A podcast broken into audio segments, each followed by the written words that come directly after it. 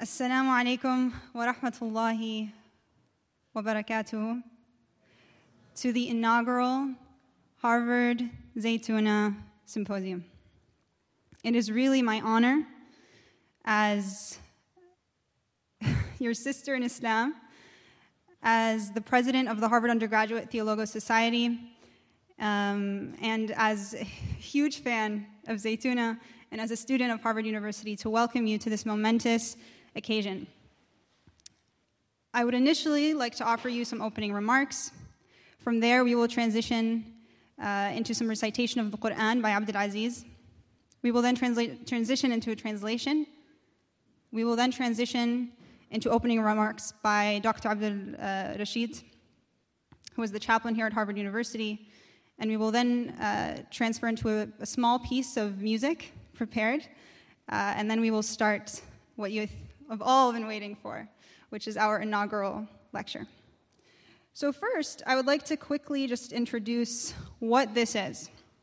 So, many years ago, in 1636, Harvard University was founded as the first institution of higher education in the United States with a Puritan Congregationalist foundation focused on training ministers and clergy. Today, Harvard is one of the most prestigious and highly rated universities in the world, producing scholarship within an array of disciplines while also bringing together students and academicians from around the globe. In its beginnings, Zaytuna College is the first and only Muslim undergraduate college in the United States with many similarities to Harvard's inception so long ago.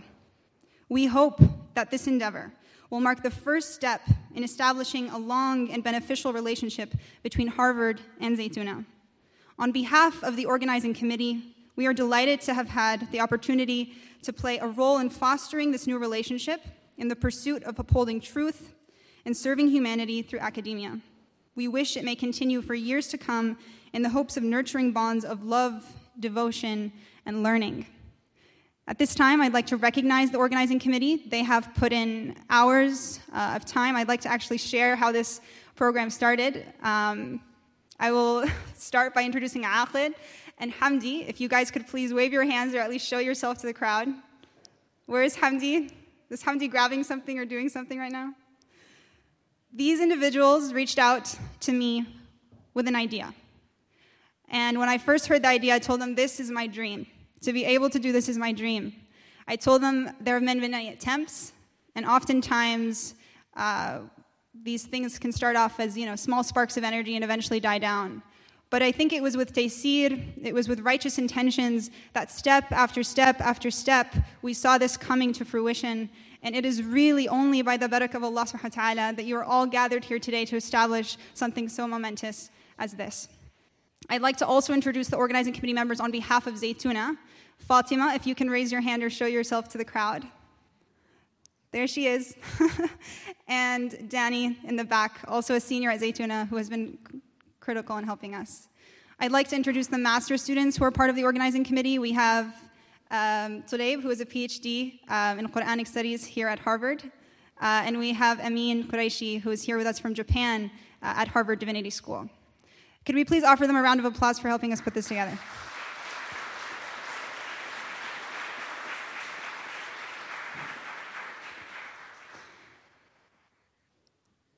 I'd like to just say that this is a gift, and I pray that we can all be, sorry,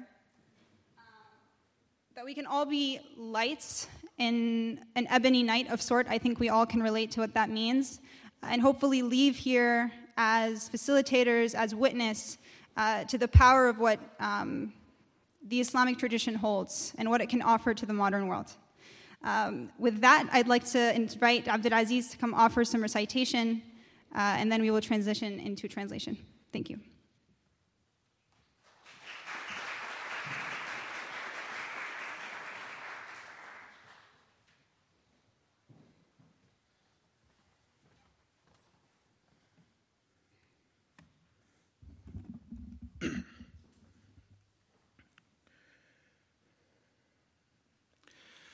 أعوذ بالله من الشيطان الرجيم.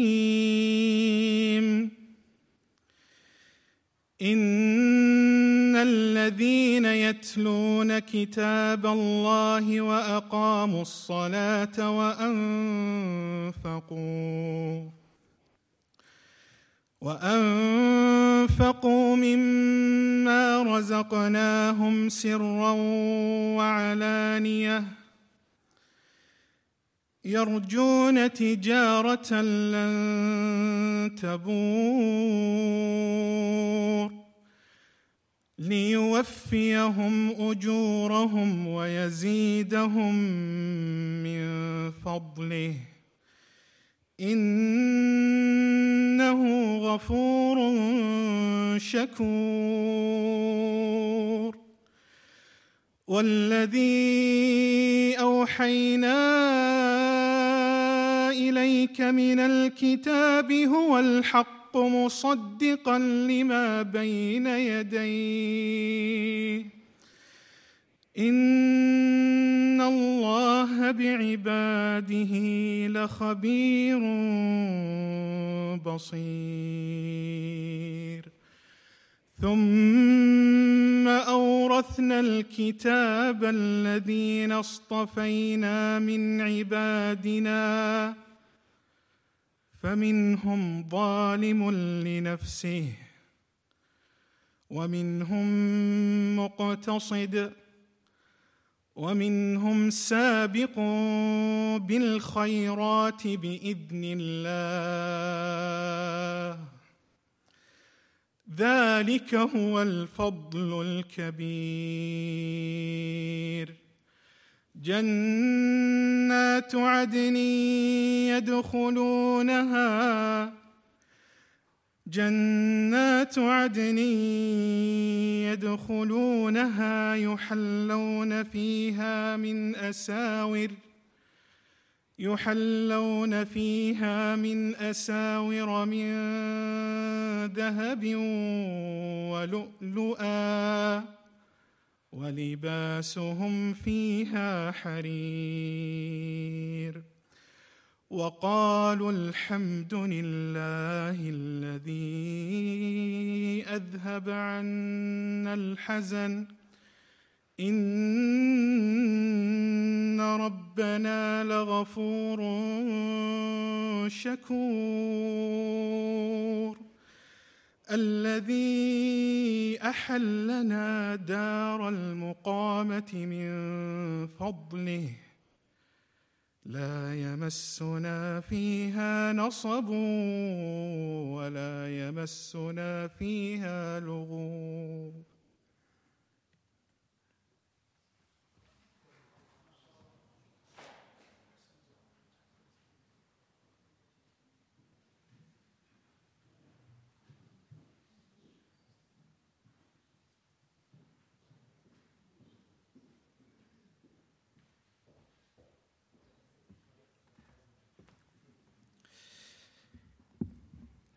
In the name of God, the most gracious, the most merciful. Surely those who recite the book of God and perform the prayer and expend that which we have provided them, secretly and in public, look for a commerce that comes to naught, not to naught, that he may pay them in their full wages and enrich them of his bounty. Surely he is all forgiving, all thankful. And that we have revealed to thee of the book is the truth confirming what is before it, God is aware of and sees his servants. Then we bequeathed the book on those of our servants we chose. But of them some wrong themselves, some of them are lukewarm, and some are outstrippers in good works by the leave of God. That is the great bounty. Gardens of Eden they shall enter. Therein they shall be adorned with bracelets of gold and with pearls, and their apparel there shall be of silk and they shall say, Praise belongs to God, who has removed all sorrow from us. Surely our Lord is all forgiving, all thankful.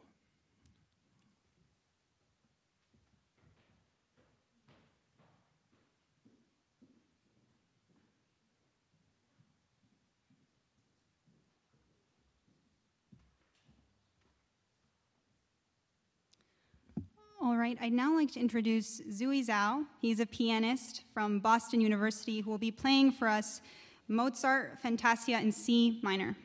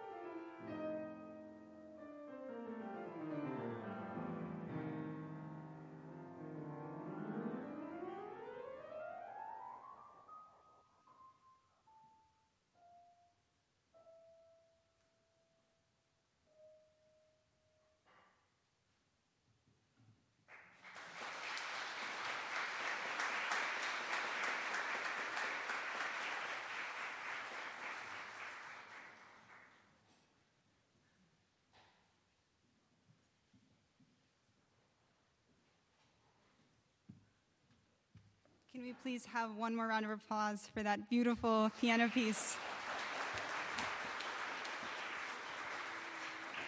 And you want to know the truth? Uh, there was no practice, there was no preparation. Uh, I just invited Zui to uh, play less than an hour and a half ago. So that just speaks to Zui, and we thank you and we appreciate your time. Thank you. I now would like to introduce Chaplain Khalil uh, Abdul Rashid to offer some opening remarks for this uh, event. Chaplain uh, has been a pillar for this community. Him and his wife, Chaplain Samia, offer so much, uh, both in terms of moral support, spiritual support, and so it's really my honor to be welcoming my mentor um, to the stage. Thank you.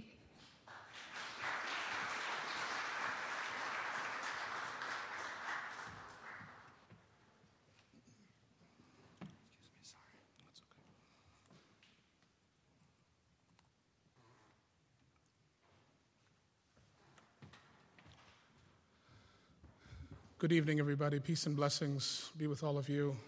Assalamu alaikum rahmatullahi ta'ala wa barakatuh. Bismillah ar-Rahman ar-Rahim.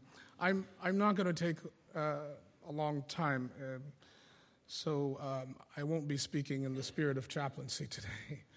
Um, but what I hope to do uh, is just to remind myself and everyone here uh, of, of, of, of what it is um, that we are supposed to be doing and to remind us of what, uh, what it means uh, to participate in a symposium uh, like this. Um, certainly, on behalf of Chaplain Sami and myself, we uh, extend a tremendous humble welcome to Sheikh Hamza Yusuf, uh, to Dr. Aisha, Dr. Rayan, of course, Dr. Omar Qureshi, Sheikh Mashuk, to all of the distinguished students of Zaytuna uh, to our community and to our campus. And it is really important just to keep uh, something in, in our frame of mind, in our backgrounds, in our foregrounds, uh, in our hearts and minds and spirits. Uh, and that is what happens when we uh, encounter um, uh, knowledge and ilm. There's a difference between information uh, and ilm. Ilm is, an, is, a, is a term of sacred knowledge. Uh, and we meet all the time, we have different encounters.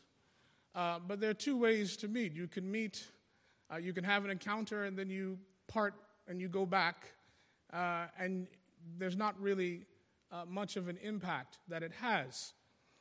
similar to what's called the Majma al Bahrain, the place where the two seas meet, and there's no overlap. But then there's the other encounter where you encounter things in your environment, uh, you encounter knowledge specifically in people of knowledge, um, and you take from them, and in the spirit of what the Quran talks about, the honeybee, you know, you go from flower to flower, right? and you take and you absorb.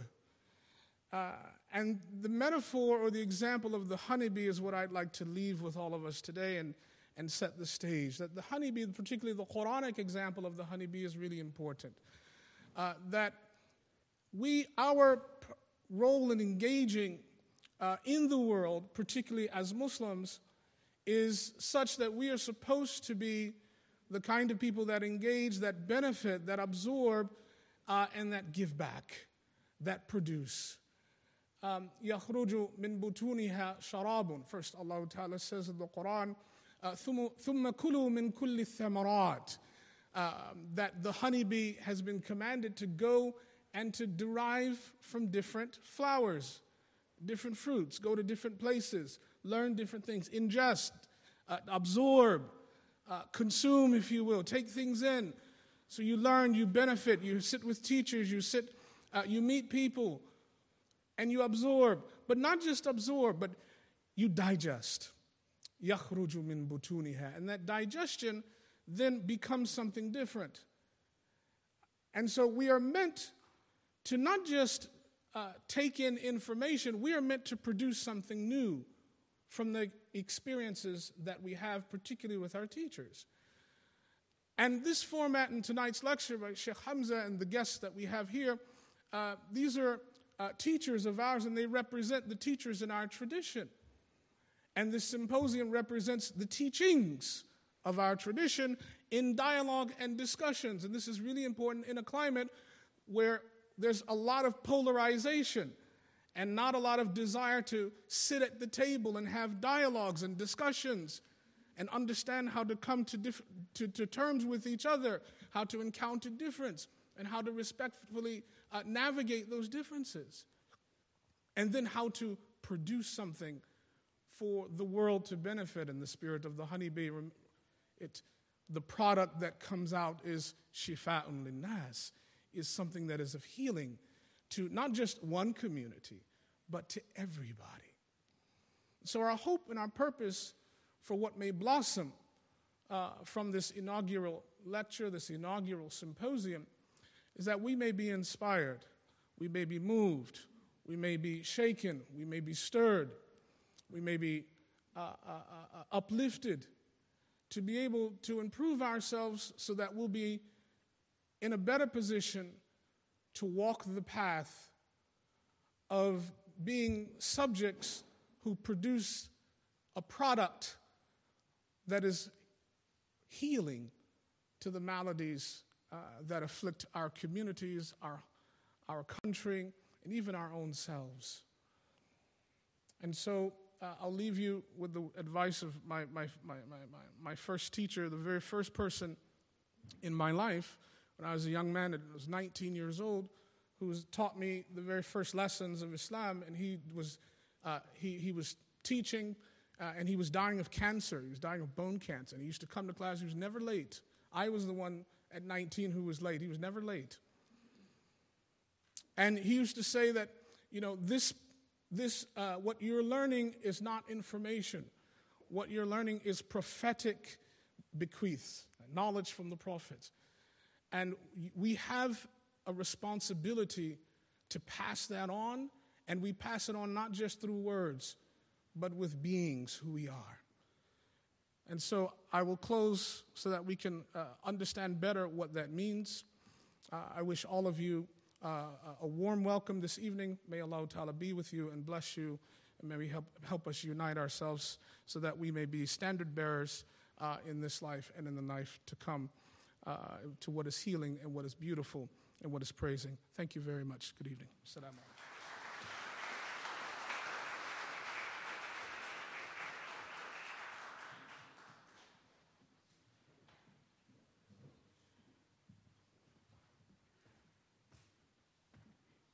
The inaugural lecture, or the lecture that will happen with the symposium, intends to create a space to feature prominent scholars and public intellectuals from each institution as an opportunity for the whole community to learn and gain knowledge. This year, the inaugural speech features Sheikh Hamza Yusuf presenting The Arts of Understanding Prerequisites for Unlocking the Islamic Tradition. He is the co founder and president of Zaytuna College and arguably the most influential Islamic scholar in the West. But I think for the majority of us in the room, this is a man who has shaped who we are, who has brought us closer to Allah subhanahu wa ta'ala, and who are, we are incredibly blessed to have joining our community tonight. Please welcome Sheikh Hamza Yusuf.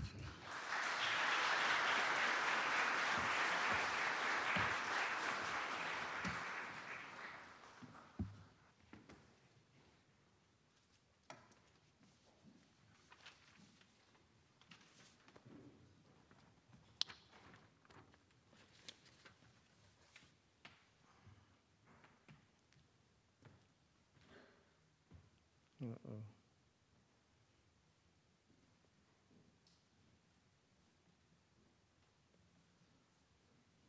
My wife usually does this.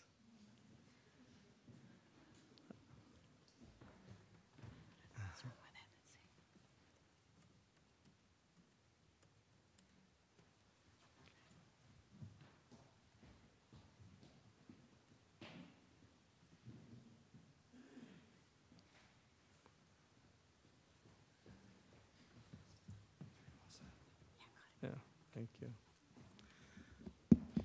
بسم الله الرحمن الرحيم وصلى الله على سيدنا محمد وعلى آله وصحبه وسلم تسليما كثيرا الحمد لله الحمد لله نحمده praise God in a place where God uh, is meant to be praised, because the founders of this place founded it as a place to actually produce ministers that would go and minister the community. So Harvard's grown much since those early days.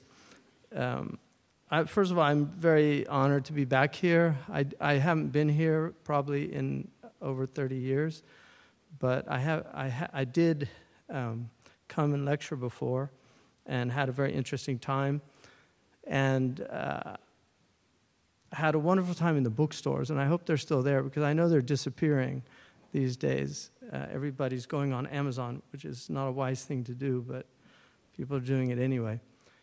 Um, so, Alhamdulillah, I, I want to say that this is, a, I think, a wonderful thing that our students, we're a fledgling school in California, and Harvard is a well established uh, bastion, really, of knowledge on many, many different levels. So, we're, we're humbled and uh, honored to be here. And we're certainly grateful for Sister Jenna for doing the hard work with her team. Certainly very, very grateful to Dr. Khalid Rawahib, somebody I know all the faculty at Zaytuna uh, hold in high esteem for his extraordinary scholarship and uh, contribution to this tradition. So I think Harvard's very fortunate to have somebody of his caliber uh, here.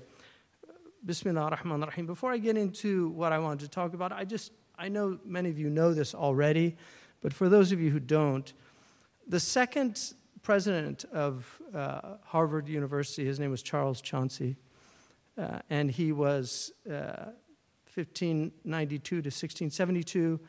In the, uh, the mid 17th century, he became a professor and uh, the president of the school. He had studied in Cambridge, in England. And obviously, as you know, Cambridge, Massachusetts was meant in some ways to reflect Cambridge, England. The, the, the great hope that the Americans would develop great schools and colleges like Oxford and Cambridge. But what's interesting is uh, Chauncy boasted that he knew more Arabic than any other person in the American colonies. And he's the one that introduced Arabic into Harvard. I was really struck by the fact that Noah Webster, who's, who's one of the unsung founding fathers, he, he's really the founder of the American language in many ways because he really wanted to have a language that was independent of English English and to create an American English. Very proud of it. There's a very interesting book called um, Founding Grammars, which is about this fight between uh, Noah Webster and Lindley Murray uh, Murray was an Anglophile. He was an American who ended up going back to England, but he wanted to see an English English established in America. So this is a classic problem with linguists. Uh, Webster was more of what we, we would call a descriptivist, and Lindsay was a prescriptivist. And we're still having these debates today, believe it or not. Uh, the Kufans and the Basrans had these debates. The Kufans are closer to the, uh, the uh, descriptivists whereas the Basrans were more descriptivists, so they did not like this kind of open ended approach to language. Um, he studied in Cambridge at a time there was a fellow in Cambridge, Edward Pocock, at the same time. Now, Pocock had gone to Aleppo and spent four years studying Arabic and bringing a lot of uh, manuscripts back to Cambridge, and these became, to Oxford, I, I think. These became the Pocock Library. So there was a great interest in all things Arabic. Uh, Noah Webster, who wrote his book in, uh, it was published in 1828, he tried to prove that English, all languages derive from Hebrew. But what he found, that he, he found more relations to Arabic than to Hebrew in the book. So you will find, and I don't know where they got typesetters typesetting in the 1820s in America, the Arabic uh, typesetting was quite extraordinary so he has things like cave, that clearly came from kahf, um, earth, that clearly came from ard, uh, baby, that clearly came from babus. So he has all these funny derivatives back to Arabic. So that's, uh, we still use Webster's dictionary. So little, that was a little aside, little, uh, little, little footnote for those of you who might not have been aware of that. So, what, what I wanted to talk about, the arts of understanding, prerequisites to unlocking the Islamic tradition. The Islamic tradition is not an easy one to unlock for a number of reasons. One, it has a very, very difficult language at its foundation, which is the Arabic language. Arabic, I call it what the Arabs call um, great poetry and great oratory, uh, a sahal al mumtana, the easy impossible. There are elements to Arabic that are extraordinarily accessible. People can learn it quite quickly. It has amazing patterns. You can learn these patterns. But the older you get, the more you realize how impossible this language is to actually master. And this is why in Mauritania they say, لا يحيط بالعربية إلا نبي. No one can really know all of Arabic except a prophet. Um, it has one of the richest vocabularies in the world. It's also retained qualities of ancient languages. and due to the Quran, it has not developed in the same way that many other languages have de- developed. Like English, for instance, we once had a dual in English. Uh, we also had inflections, so we had an inflected uh, language. Um, a lot of that has been removed from the English language.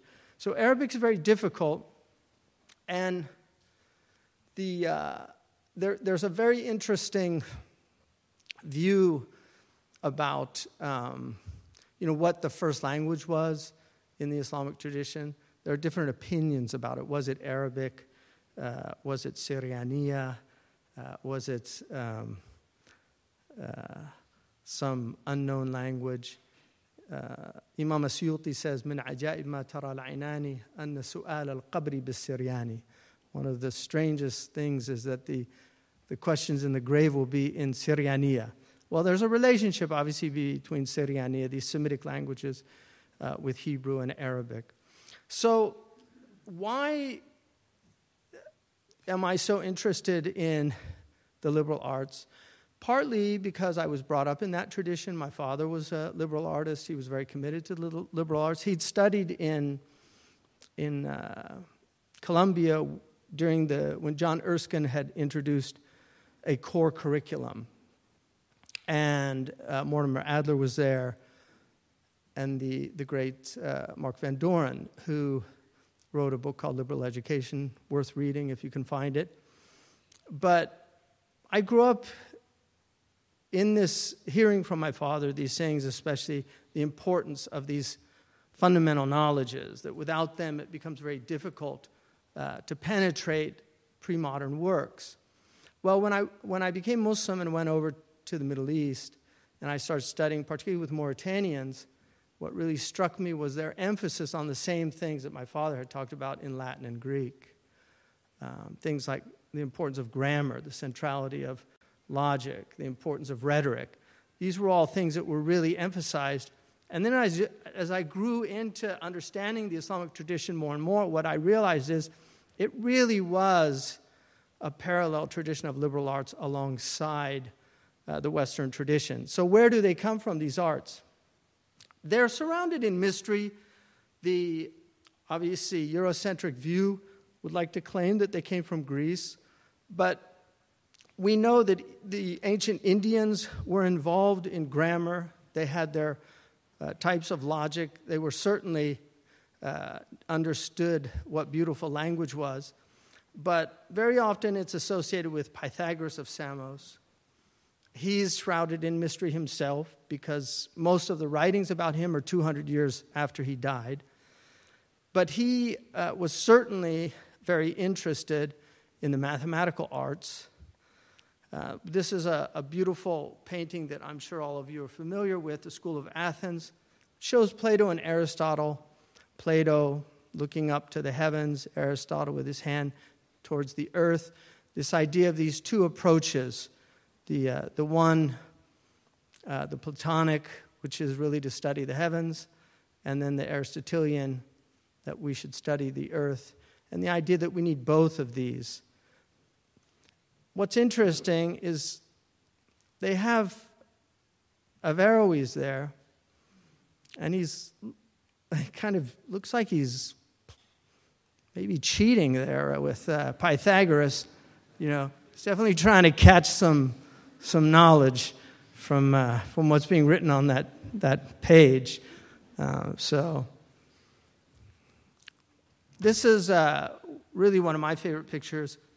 It's a young man, he's a student. He probably looks like he's, you know, he's a beardless student, so he's probably early adolescence, maybe 13, 12, 13. Most people finish, who did go to college, finished by 15 generally um, at that time. But he's being led into the six liberal arts by grammar. They're personified as beautiful women, the idea that the young man should pursue them like he would pursue a beautiful woman with great passion, great desire, and, uh, and uh, purpose. If you look, the, uh, there's symbols that go with the art. So, for instance, you can see the woman holding the scorpion. The scorpion was actually for dialectic. Sometimes it was symbolized with a, a, uh, a snake but uh, it was for dialectic, which is, you know, when somebody has a good proof, it's like getting stung by a scorpion. You have to submit to it. Uh, and then over the seven is prudentia. And prudentia is wisdom, prudence. In, uh, in Arabic, Imam al Ghazali in the Mizan al Amal, he talks about the hikmah nadariya and hikmah amaliya. Hikmah nadariya is what we would call in, in, in uh, Latin prudentia, prudence. So the, the, the, the, the wisdom, the idea of wisdom, is practical wisdom, hikmah amaliya, as opposed to theoretical wisdom, which is hikmah, what the uh, Greeks called sophia, uh, as opposed to phronesis. These were the terms. So these are very important distinctions. So she is basically the embodiment of phronesis. When, when we, you know, if, if, a, if, if a, a physician is sued, they will have testimony from people who will testify what a prudent doctor would have done in the situation. Practical wisdom. And so Prudentia is really got her, her bow there because the idea is that wisdom enables you to hit the target. And in Greek, amartia, New Testament Greek amartia, in Hebrew, in Arabic, and in Old English, the terms for sin are all archery terms, which mean to miss the mark. So when, when you sin, it's actually, this is the Socratic idea that it's actually ignorance, that when people behave wrongly, they do so out of ignorance. They, mis, they mistook an apparent good for a real good and they went after it, whether it was pleasure or something else. So, these liberal arts, which uh, emerge in our civilization, and they are taught and embodied in these extraordinary universities like the University of Paris, Oxford, Cambridge, and then they come to the United States, Harvard, 1636, Princeton, Yale. These are the great um, civilizational uh, entities. So, what's the history of the liberal arts in the Muslim world? Well, there's debate about where the, the university, the idea of university begins. But the, the Arabic word for university is usually jamia, which means comprehensive. So it's, it's the comprehensive studies. Sometimes they use kuliya, which is more for college, but again, it has the idea of the universal, the kuliya. And so the idea is that you should be studying holistically. One of the things that C.S. Lewis, in his extraordinary work on the discarded image, he laments the loss of holism in our understanding of the world, in our understanding of education. We now study all these disparate subjects, but don't really have any way of pulling them together. I mean, the physicists are looking for this theory that's going to make everything make sense. They're looking for a holistic view in physics. But what about a holistic view that ties everything together? because the ancients really looked at the world that way. They saw everything as being related to everything else. They didn't see any min tafawut. They did not see any fissures in the creation of God. They saw that it was all somehow united. So Zaytuna College, which we named Zaytuna after, was founded in 737. It was actually preceded by the great university in Qayrawan, which, be, which uh, after some uh, Tunisians fled to Fez during some civil strife, they moved into a quarter of Fez called the Qarawiyyin, which means the people from Qayrawan, from Tunis. Well, there was a woman there, Fatima al Fihriya, who inherited a massive amount of money with her sister Maryam from uh, her father, who was a, uh, a Tunisian merchant. And I think a lot of Western people don't know how many great institutions were built by women because they did get inheritance in the Islamic tradition. In fact, as late as the late 19th century, if you read um, Florence Nightingale's um, her travel log to Egypt, she actually studied the inheritance laws and was upset that we didn't have more progressive laws like these in, in, in England. So she was quite struck by uh, the inheritance laws. She actually learned quite a bit. I actually wrote an article many years ago called Florence of Arabia. Uh, you might want to take a look at. Um, she, she actually went into a mosque and uh, in, in Cairo, and she said, I kept hearing my heart. She was a Unitarian. She said, I kept hearing my heart say, Turn to Mecca, turn to Mecca. And I felt as if I'd found the religion I was finally looking for.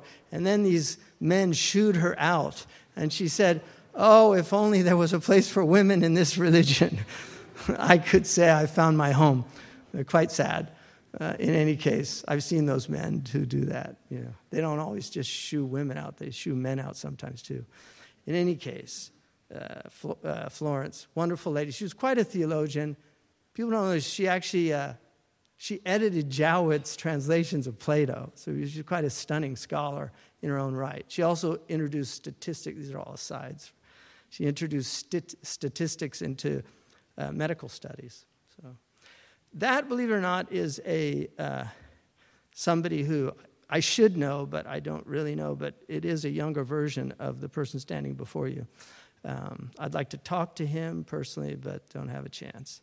So I'll leave it at that. But I was fortunate enough to actually sit on the chair of grammar in the Qarawiyyin, uh, where we were studying the Ajurumiyya. And the reason, as George Makdisi shows in The Rise of Colleges, they called it a chair was because the only one that got to sit on the chair was the teacher. So when you talk about chair of the department, that's why they call it a chair. So that actually came from the Muslim world. Al Azhar University, which interesting enough was founded by the Fatimiyya, uh, which was a uh, part of the Shia tradition.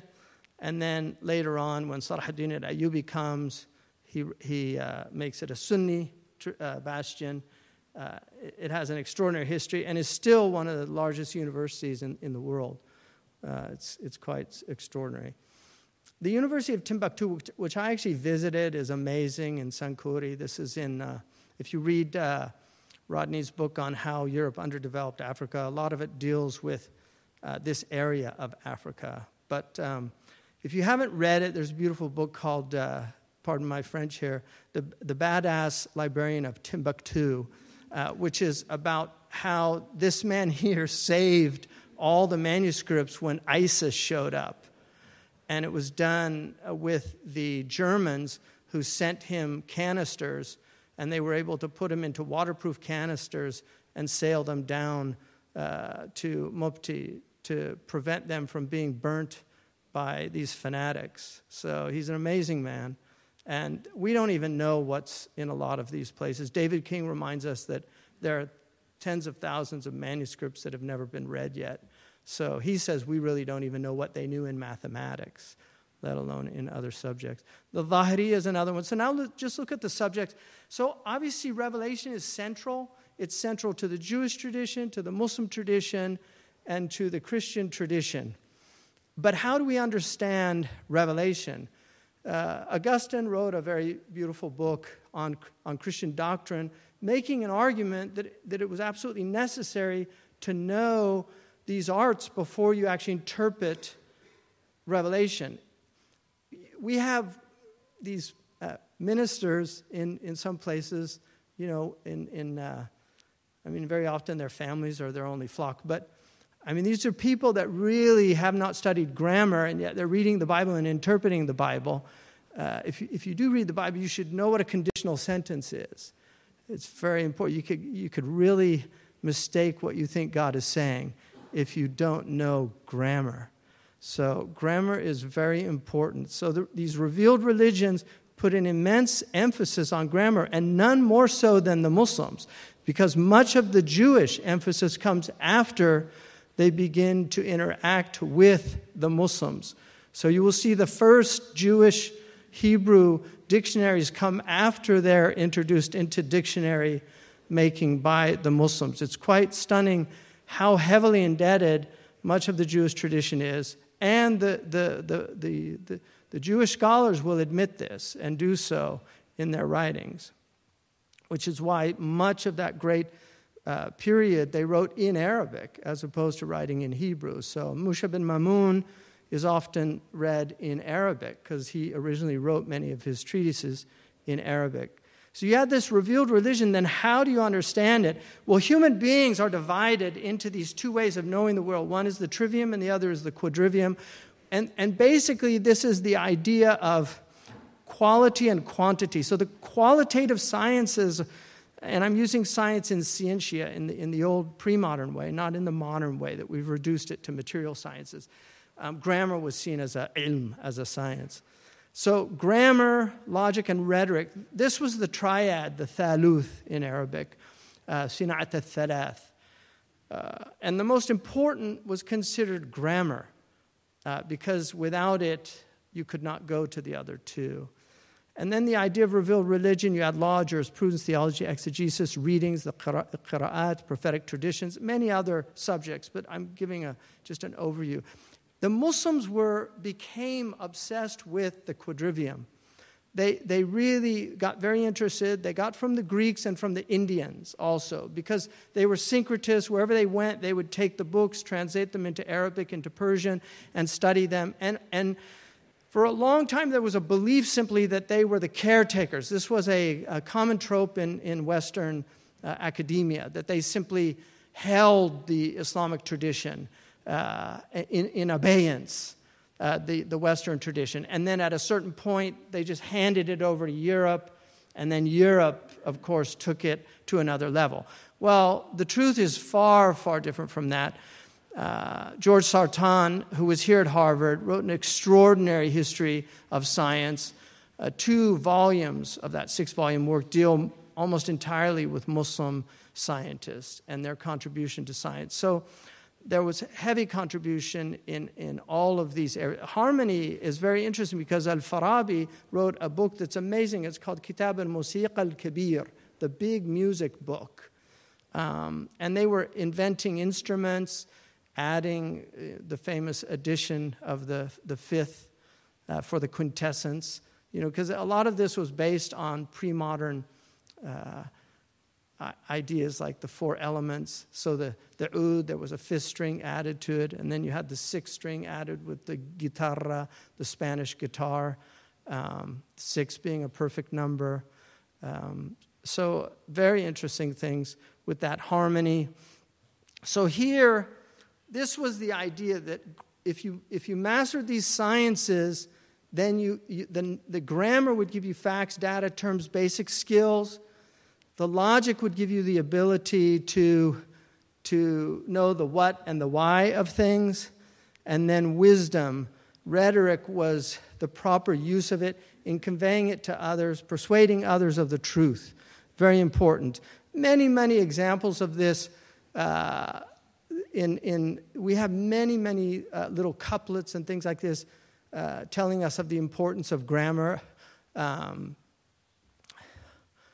uh, things like إن رمت إدراك العلوم بسرعة فعليك بالنحو القويم ومنطقي هذا إدراك هذا ميزان العقول مرجح والنحو إصلاح اللسان إن تنطقي So saying like if you want to learn quickly then study sound uh, study logic and sound grammar because logic will teach you how to think properly and grammar will uh, rectify your tongue.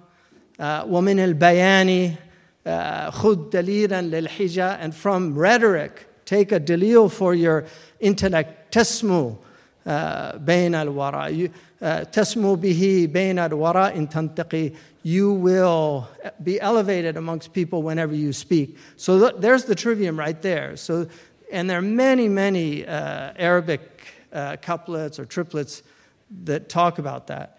The quadrivium, I'm not going to go into. It's a fascinating subject, and obviously extraordinarily developed in our civilization. Uh, Leibniz uh, and, uh, and Newton adding uh, an, an extraordinary tool to really facilitate rapid um, uh, works in math. The, uh, the great, um, he won the Nobel Prize for electro uh, quantum dynamics, uh, uh, Richard Feynman. Uh, in Cal Poly, I actually listened to his lectures, they were fascinating. But in Cal Poly, he, he described physics as the expanding horizon of our ignorance. But he, he, he said that uh, he always taught the freshman seminar using only geometry and, and he, in physics. And a lot of the students hated it because they all knew calculus was much easier. He said, Well, the reason I do this is sometimes you get into a horse and buggy for the sheer enjoyment of the ride. So, and MIT is still very serious about geometry. So, what was the purpose of all this? Like, why were they doing all this study? What was the purpose? Well, uh, one of our great, great scholars, Abu Nasr, uh, uh, Imam al-Tusi, Nasiruddin al-Tusi, who, interesting enough, died the same year that Aquinas did. Uh, he was a Shia scholar, but the, the Sunnis always uh, taught his books. Uh, in the Ottoman, great Ottoman tradition, the Kurdish tradition, they taught uh, Tajrid al-Aqaid. His Ilm al-Hay'a was taught, many, many other books, because he was a genius and he was well worth studying. So he says in his Nasirian Ethics, Akhlaqi Tusi, which was written in Persian, although translated about 300 years ago into Arabic, and, and really an excellent translation. He says basically that happiness is of three kinds psycho spiritual, bodily, and civic happiness which relates to the society and civilization. As for the psychospiritual happiness, it has already been discussed and its subtypes delineated. It is attained through five means. First, character development, tarbiyah.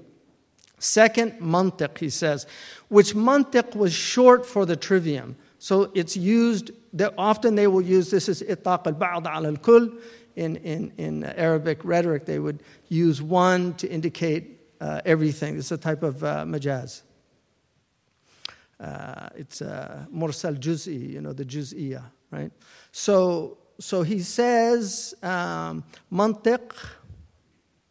and then uh, mathematics, which was the quadrivium, riyadiyat. Fourth, natural sciences, because they saw that, that, that you had to have the methodology before you could study the sciences. And fifth, metaphysics. So the highest was metaphysics. They were taking the student to metaphysics, which they saw, this is book 10 of Aristotle's uh, Nicomachean Ethics, that this was the highest thing that a human being could do is to contemplate reality with a sound mind, a free mind, the mind that had been freed by deep training so that it, it wouldn't be fooled by its own machinations.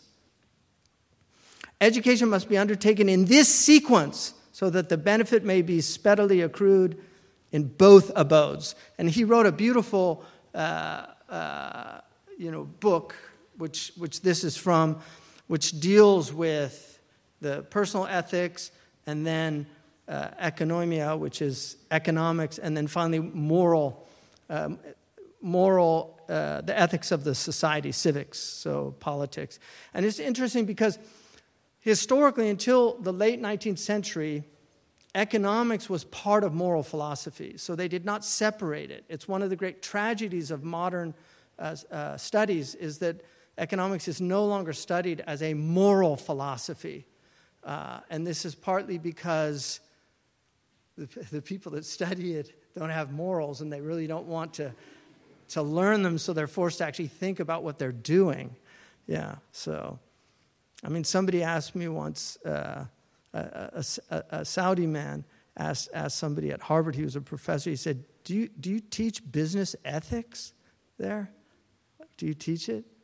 Just, that was just after 2008, you know, because I don't know if you know this, but uh, the great Ponzi schemer Madoff, like he actually donated to the business ethics school there at uh. so, my goodness. that's, that's like penance.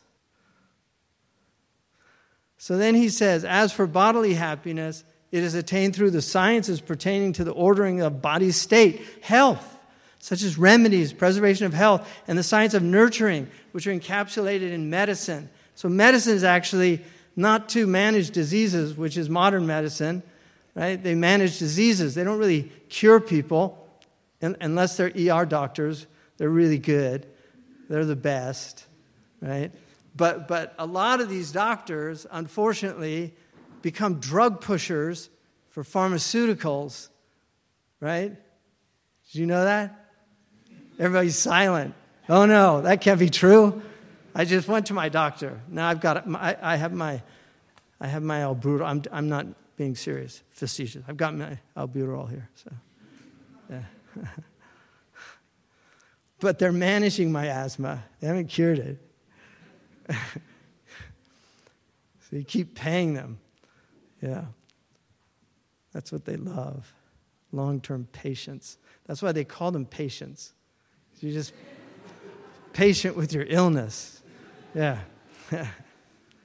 but they actually saw health was, was a good thing, that you should be healthy. Like, you know, we look around in America, people don't look very healthy, they don't sound healthy. Yeah. So, how do, how do we restore health to, to, a, to a society? That's a good question. This is what they were interested in. This also includes knowledge of astrology. Now, they understood that there's two types of astrology that they were dealing with. One of them was more about the, uh, what they called the amzija. The other, predictive astrology, they all said was prohibited. So they did believe that there was a relationship to uh, times of birth and things like that with uh, the person and their health and things like that. So then he says civic happiness this is about politics, is found upon the science related to the ordering of the affairs of the community, the state, daily life, and society, such as sacred knowledge, including sacred law, theology, prophetic reports, exegesis. It is also includes worldly disciplines such as literature, rhetoric, grammar, calligraphy, arithmetic, geometry, calculation, and the like. The benefit of each discipline is in accordance with its appropriate place and God knows best what is right. So now look at just Thomas Aquinas, almost at the same time. The seven liberal arts do not adequately divide theoretical philosophy, but as Hugh of St. Victor says, seven arts are grouped together, leaving out certain other ones, because those who wanted to learn philosophy were first instructed in them. And the reason why they are divided into the trivium and the quadrivium is that they are, as it were, paths introducing the quick mind to the secrets of philosophy. This is also in harmony with the philosopher's statement in the Metaphysics, meaning uh, Aristotle, that we must investigate the method of scientific thinking before the sciences themselves. And the commentator, meaning Averroes, Ibn Rushd, says in the same place that before all the other sciences, a person should learn logic, meaning the trivium, which teaches the method of all the sciences, and the trivium concerns logic. The philosopher also says in the Ethics that the young can know mathematics but not physics because it requires experience. So we are given to understand after logic we should learn mathematics and with the quadri- which the quadrivium concerns. These then are the paths leading the mind to the other philosophical disciplines. So it's, it's the exact same flow of, it's, it's quite extraordinary that the, both the Muslim world and, and, and the traditional uh, Christian world had the same basic idea of what education was for and where it should lead to, but also why. And, and the reason is this they saw the three most important sciences in the world were medicine, law and politics, and theology and philosophy. And the reason that this is so is they understood that we we have a body, we have a social body, and we have a soul. The body has to be physically well so that the soul can thrive. One of the interesting things that the Taoists say is that the reason the Taoists do so many life extension exercises like Qigong is because they, they actually say that you owe it to your soul to live a long life because it will take that long to rectify your soul before you leave the body. So it's very important that you take care of your soul because you have this time allotted to you, and it's very important to preserve that as best you can. That there, there's an element of choice in good health. Law and politics was to heal the social body from its ailments, and then theology and philosophy, ethics and psychology were to heal the mental and spiritual body from their ailments. So, this, this was the doctor, the lawyer, and the theologian. These were the great um, medieval things. So, now I'm going to quickly get into just an example. So, in the Islamic tradition, and this is, these are the arts that I feel when we come into the Islamic tradition, and I'm speaking to the students of Islamic uh, knowledge uh, in the audience, I know there's some other people here, but in the Islamic tradition, one of the difficulties that we have to remember is this is a sequential tradition. Like in mathematics, mathematics is sequential knowledge. You have to learn at each stage. If you don't learn it sequentially, it's going to break down which is why the Japanese model is so much better than the, the American model because you have to get 100 on, on, on every test until they put you to the next level. Because if you take somebody who got a D in arithmetic and you, you pass them to the next stage, they're completely handicapped. By the time they get down the road, they don't understand anything. Well, the Arabic tradition is sequential in this way, the Islamic tradition, is that it, it's really buttressed upon certain knowledges if you don't have them. So these ulum al-ala, the instrumental arts, uh, the most important ones were the trivium that I talked about. Ilm al-nahu, ilm al-sarf, matan al-lugha, al-lugha itself, ilm al-balagha. And then you had things that enabled you to work with uh, legislative derivations, uh, what's called usul al-fiqh, qawaid al-fiqhiyah. And then you had the knowledge of Quran, how to read it, orthoepy, tajweed, uh, the knowledge of the qira'at, uh, and also uh, the nature of the tafsir of it. Then you had the traditions like the mustalahat al hadith. If you don't know the terms, you'll have a hard time reading in our tradition because these terms are constantly used. And there, there, there's something what E.D. Hirsch called domain knowledge that is expected of the person when you enter into these worlds. And then obviously mantiq. Uh, so so uh, you, you had mantiq and, and uh, Dr. Khalid Rouayheb has written some really important works on, on logic in the Arabic tradition and, and made some really important clarifications in those works. Um, uh, one of them is the separation of material logic from formal logic, which is a big problem that um, because of Avicenna, uh, so the Sunnis tend not to study material logic anymore, which is a huge disaster. Uh, you have to study the two together. Um, but uh, formal logic, which just deals with you know, the, the validity of your, um, your syllogisms and things like that. But material logic deals with, with the actual matter, the substance of what the premises and the conclusions are made of, um, which is called mantiq al-qadaya in one iteration. Now in modern Arabic, they actually call it mantiq al-maddi, but, but it, it, doesn't work. I don't think it's a useful translation. It comes coming from us. And then adab al-bahth manadira, which is such a beautiful science. So these were the foundation, and then you moved into the ulum al-ghaya, like why you studied these. It was in order to study revelation, which hopefully would lead to a ma'rifah. So you, you studied the methodology, and then you studied the sciences themselves, which led to this wisdom. I mean, this was the goal. So I just want to use this is the tradition that I come from, the Mauritanian tradition. This was my teacher, Marbat al Hajj. He lived to be 112. Uh, he was an extraordinary man. He mastered uh, the Mauritanian tradition. He, in, in, in the 1930s, he actually walked to Hajj from Mauritania, a, a journey of 3,000 miles. Um, amazing stories. He, he, he re- recounted the entire story to me in his tent over several nights. Uh, it was quite stunning to hear it. Um, he was somebody who lived the tradition every night.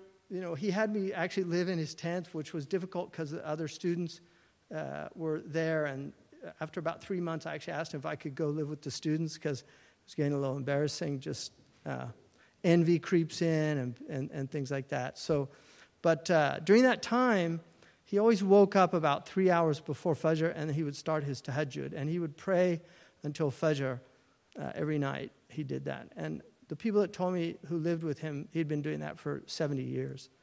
Uh, was very consistent. He's one of the most consistent people. They said that uh, Kant, that they used to, uh, you know, set their watches with Kant's walk every day in Königsberg.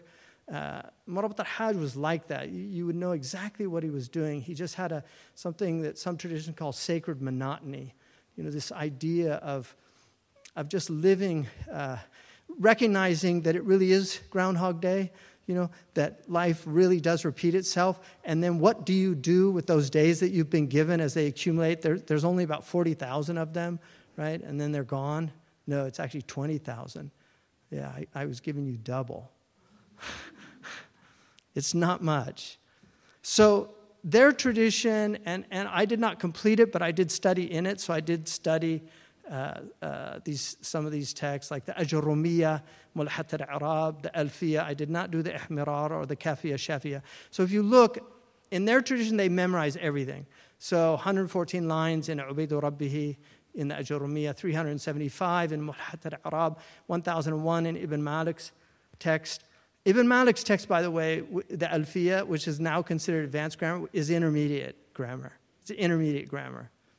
Uh, it's a, actually an abridgment of Al Kafiya Shafiya, which has 2,793 lines. The Ihmirar, which is Mukhtar wal Buna's additions to the Alfiya, is 1,800. My teacher, Sheikh Abdullah bin Bayya, memorizes not only the 600,083 lines in all of these, but shawahid for almost every rule. So we're looking at tens of thousands of memorized lines. And I'm not, I'm not exaggerating. I really am not exaggerating. And I will just give you one example. Somebody sent me a text on ishtiqaq, 700 lines in Arabic poetry from his teacher, Muhammad Salim Wald Shane. And I was very excited about it. So I, he, was, he was actually staying with us at the time. And I, I came in with the text and I said, Oh, I found something from your teacher. He said, What was it? And I, I read the first two lines. And he said, Yeah, that's for ilm al-ishtiqaq. And then he started reciting it by rote. And he said that I, remember, I memorized that when I was very young. He said. So, and he still had it all there, ready at hand. Uh, I was reading once a book by Wuld Af, a Mauritanian scholar in, in Medina, and it was on the, he was a Medinan historian. And there was a line of poetry in there, and in the footnote it said, I learned this line from Al-Allama Sheikh Abdullah bin Bayya uh, in, in the Mahdara when we were students with his father. And he said, This man was unusual in that he never heard a line of poetry that he liked except he went, found the qasida, and memorized it by rote. Sheikh Abdullah bin Bayya told me that, uh, and I know two people that did this, that he memorized the entire Jawahir al Adab of, uh, of uh, Al Hashmi. Uh, Sheikh Khatri Buwayba also memorized that. So it's quite stunning that memory. We don't have that capacity, but these people do, the Mauritanians and they really do memorize this. In, in Sarf, they memorize Lamiyat al-Af'al, Ihmirar of Lamiyat al-Af'al, so you're looking at about 195 lines. And then they do uh, Logha, Ilm al-Logha, Muthallath Qutrub, Muthallath Ibn Malik, Diwan Sitt al-Jahiliyin. This is in addition to the Mu'allaqat. Some of the Mu'allaqat are in there, not all of them, but that's in addition to the Mu'allaqat. Maqsura, Ibn Durayd, uh, was a beautiful poem. Uh, Diwan Ghailan, very important for them. It's a very difficult poem. Uh, Arabic is very difficult. Maqamat al Hariri, they memorize the maqamat. Uh, the reason for that is for vocabulary acquisition, uh, because there's a lot of really good vocabulary. I actually did read the maqamat, but I preferred Badi'u Zaman al Hamadani, who I really liked his maqamat. And he had a character called Abul Fath al Iskandari, And Abu al-Fath was uh, what they call nasab. He was like a religious charlatan. They're all religious charlatans in this genre. But what, what struck me at the time is a little shocked because it was so outrageous. And then I realized that he was really warning people about religious charlatanry because there are a lot of religious charlatans. So they've always been around. But he had this character, Abu Fath al-Iskandari, who was very eloquent, and he would come into uh, like a, a, village, and he'd tell all the people, Oh, I saw a dream of the Prophet, ﷺ, and he said that you are a blessed village, but you haven't had rain for several days, and he told me to do a rain prayer with you, but he made a condition I had to extend the sajda.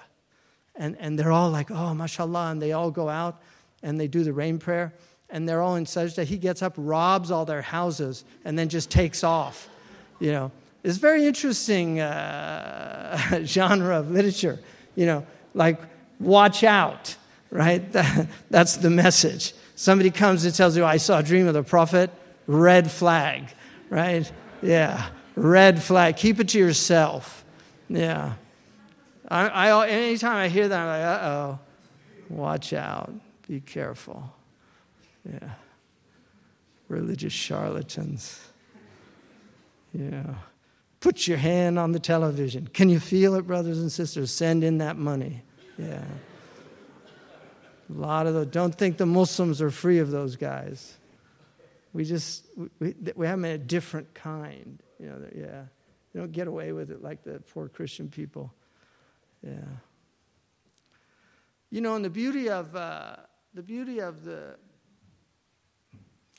people believe you know, and, and the grifter knows, this is the, the tragedy of the, of the grifter, is he knows that human beings are essentially believers. Like if you meet a guy on a plane and you're sitting next to him, and, and oh, what do you do? Uh, I'm a nuclear physicist. Like, yeah, I know you, you, no, you're not. You say, wow, that's interesting. You know, because people just, why would he tell me he's, when he's really a bus driver? Why would he tell me that? But grifters know that. And that's how they, that's how they get people. And, and the worst are the religious ones. Because they're preying on the beliefs of human beings that are very precious. And, and they're really sinister people. So then we have uh, Balagha. These are the, this is the Mauritanian madrasa. Nadam al Naqaya. I did the Johar and Maknoon, but then they, they go on. Uqud al Juman, Nadam Nur al Iqah, that's from uh, Sidi Abdullah. So that's about 2,240 lines of poetry. Sullam al-Munawraq, uh, Imam al-Akhdari, beautiful little text, informal logic, 142 lines. They do Jawahir al-Mantaqiyya and then Tawshih al-Sulam. So that's their trivium. And then they go into usually fiqh, uh, and they, they have a, this is their, they first, I did the al-Akhdari, al-Murshid, al-Mu'in, the Risala ibn Abi Zayd, and some sections of Khalil. So I went through that minhaj. But they memorize all of them. I did too. I memorized Al-Akhdari and Murshid and Mu'in, some of the Risala, and very few, little of the Mukhtasar. But they memorize all of them. Waraqat al-Imam al-Haramain in, uh, in Usul al-Fiqh, uh, Manhaj al-Muntakhab. These are very difficult books in Qawa'id. And then they do the Quranic sciences. These, they, I'm telling you, they do all of these things and they memorize most of them. So it's, it's really quite stunning. Uh, theology, they usually do صغرى صغرى الصغرى الكبرى مقدمات يضح الدجنة وسيرة السعادة واضح المبين. So they don't go into the, some will read the greater books of Aduddin al-Iji, Imam al-Jurjani, some, some will read those, the Muwaqif and the Maqasid. Um, and then in Ulum al-Hadith also, very extensive. Uh, in the Sirah, Qurat al-Absar, I translated that. Um, and then in Tasawwuf, they read uh, several books. Alhamdulillah, I was able to read all these books. Um, so that's, that's the amount of poetry they memorize 33,668 when they finish. And they really do, and they retain it. It's quite stunning to see it. This is the reason why, wherever you go in the Muslim world, Mauritanians tend to be uh, the dominant uh, scholars. So in Kuwait now, it's, it's the Shanaqita. In Qatar, it's the Shanaqita. In the UAE, it's the Shanaqita. In Saudi Arabia, increasingly, it's the Shanaqita. They're the teachers in the Haram. Um, you, you, find them in many, many places. In, in Morocco, too, the Shanaqita. Um, so this works, and that's why they have leadership, is because they went through this tradition. It's a very difficult tradition. It is possible. You don't have to have all the memorization, but I'm going to just wanted to look. I did want to go through this, but I think I've been, it's, how, how, long, how much time has gone past? Oh, one hour. So I, I think I'll, I was going to go through this nice adab al-munadara just to show you a later tradition, Adud al-Iji, and how succinct they became. This is done in, uh, I read this many years ago. I taught it in Malaysia. It's a beautiful little text, but uh, it's, uh, it just shows you how rich. This was done simply for memorization, but there's an immense amount, many, many commentaries on this text. Um, this is uh, one of the most important books. I wish I knew about this when I first started Arabic. The Turkish and the Kurdish people use this. I once went to a Turkish, um, a Kurdish bookseller in uh, Istanbul. He's a friend of Dr. Mashuk's, and he was so uh, eloquent. And I said that um, I asked him, where did, where did you study Arabic? He said, in the Kurdish madrasa. And then I said, what text did you study? He said, and then he told me, حفظت الأجرمية وقطر الندى وألفية ابن مالك وذهبت المتون كلها إلا matanan wahida. All of them are gone except for one matan. And I said, which one? He said, Awam al Jorjani. And he said, Wahada yakfini. So I was really impressed with that. Uh, so, in any case, this, I was going to go through this just to show you how important it is to learn these things. This is just in harfba. So, in the Mughni, he gives us um, 14 different uses for harfba. Um, four, there's 12 for min. There's all these different types of min. Huh? Well, I'm going to open it up for, well, okay, we could, like, uh, so ta'lil. لقيت بزيد الأسد أي بسبب لقائي إياه because I met him right uh, برؤوسكم some say that's for tab'id that's Imam Shafi'i's position Imam Malik said ليس ليس في الباء للتبعيض so Malik actually rejected that um, and he actually said it was for uh, ba zaida which is one of the 14. Za'ida. So you get into differences of opinion, and these are very important. This is why in usul al-fiqh, they, they go deeply into what are called the uh, huruf al-ma'ani, because this is where the complexity of Arabic really uh, gets. I love this. Um, this is a little uh, mnemonic device that they taught students to learn the 10 uh, categories of Aristotle. زيد الطويل الأزرق ابن مالك في بيتي بالأمس كان متكي بيده غصن لواه فالتوى فهذه عشر مقولات سوا. So you can see there it's so you have the jawhar, the substance, zayd, Kam, the quantity, Tawil, Kaif, the quality, Azraq, uh, blue, Idafa, the relationship, he's the son of Malik, Fi Baytihi, the place, Bil Ams, the time, Kana Muttaki, the, the wada, the, the, the position, Biyadihi possession, and then Lawahu, action, and then Faltawa, uh, the passive. So those are the 10 categories let me uh, just this is very interesting because my argument is that if you do not know the trivium, you will get lost in our tradition. So I just want to show you one example of this from the opening of Ahmed Zarruq's book on Tasawwuf. He says in that book, tasawwuri mahiyatihi. To speak about a thing is a consequence of conceptualizing its essence. It's a branch. It comes out of conceptualizing its essence. So tasawwur, he means by that what the manatiqa mean, the logicians. It's, it's, it's simple apprehension, right?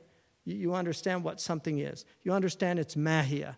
You either do this badihatan or nadaran. Eh, you, you have to contemplate it discursively or you get it intuitively.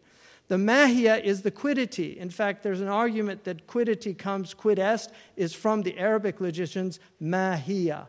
What is it? وفائدته ومادته بشعور ذهني مكتسب أو بديهي. So it's either بالاكتساب or بالبداهة. You either get it through acquisition or through intuition ليرجع إليه في أفراد ما وقع عليه ردا وقبولا وتأصيلا وتفصيلا فلزم تقديم ذلك على الخوض فيه إعلاما به وتحضيضا عليه وإيماء لمعادنه So he's just giving you all these uh, examples of why, why that's important. And then he says, ماهية الشيء, the essence of a thing is حقيقته, its reality. Right? حقائق الأشياء الثابتة قال أهل الحق حقائق الأشياء ثابتة والعلم بها متحقق This is the foundation of our belief. Like we actually believe that reality is knowable. We're not skeptics. We, we have a realist tradition, not modern realism, but pre modern realism. We have a realist tradition. So this is all there. And this is a book on tasawwuf, and he's already using. And then he goes, وَمَا دَلَّتْ عَلَيْهِ جُمْلَتُهُ So what, it's what the whole gives you, the surah, the form of it. وتعريف ذلك بحد the way it's defined is through what's called a had which means that you know it's the had is, is the it's the it's the like had the safe so it's the the finitus it's the end of something definition definitus out of the end of something it's to get to real and understanding وهو أجمع so you're looking for جامع مانع that's the type of definition a comprehensive definition أو رسم, this is a logical term, description. Like the human being is described as حيوان uh, ناطق, the rational animal. His description is حيوان Dahik, the risible animal. So, risibility, the ability to laugh, is what they call a property, a proprium, khasa. It's not arad am, it's arad khas. Like this is unique. Some say pigs laugh, but uh, his argument basically is that this is unique to human beings. It's a property. Like, you know, the essence, if you took a, the head of a triangle, you say a triangle is the genus, the, the gens is polygon. This gets into material logic because you have you have the categories, which are the modes of being uh, that relate to comprehension, but then you have the predicables that relate to extension. And so when you want to say something about somebody, you're going to be using these. These are the ways that you talk about things. And so what he's saying there is that when you want to define something, you want to give it a had, which is the genus and the difference. What makes it different? So then, what does he say? He says, حد التصوف ورسم وفسر بوجوه تبلغ نحو الألفين مرجعها كله لصدق التوجه إلى الله. So he's saying that the definition, even though it has over 2,000 definitions, all of them go back to صدق التوجه إلى الله. So the genus then is an inner directedness. The difference is it's to God. So he's giving you the definition. So my point is if you had not studied logic, this would not have made much sense to you. And, and there is a translation of somebody who did not know logic, and when you read it, you'll see how ridiculous your translation will end up being because you didn't have that tool to study it. I just wanted to use finally, as an, this really is the end, uh, that, you know, this was from the Creed of Imam Tahawi.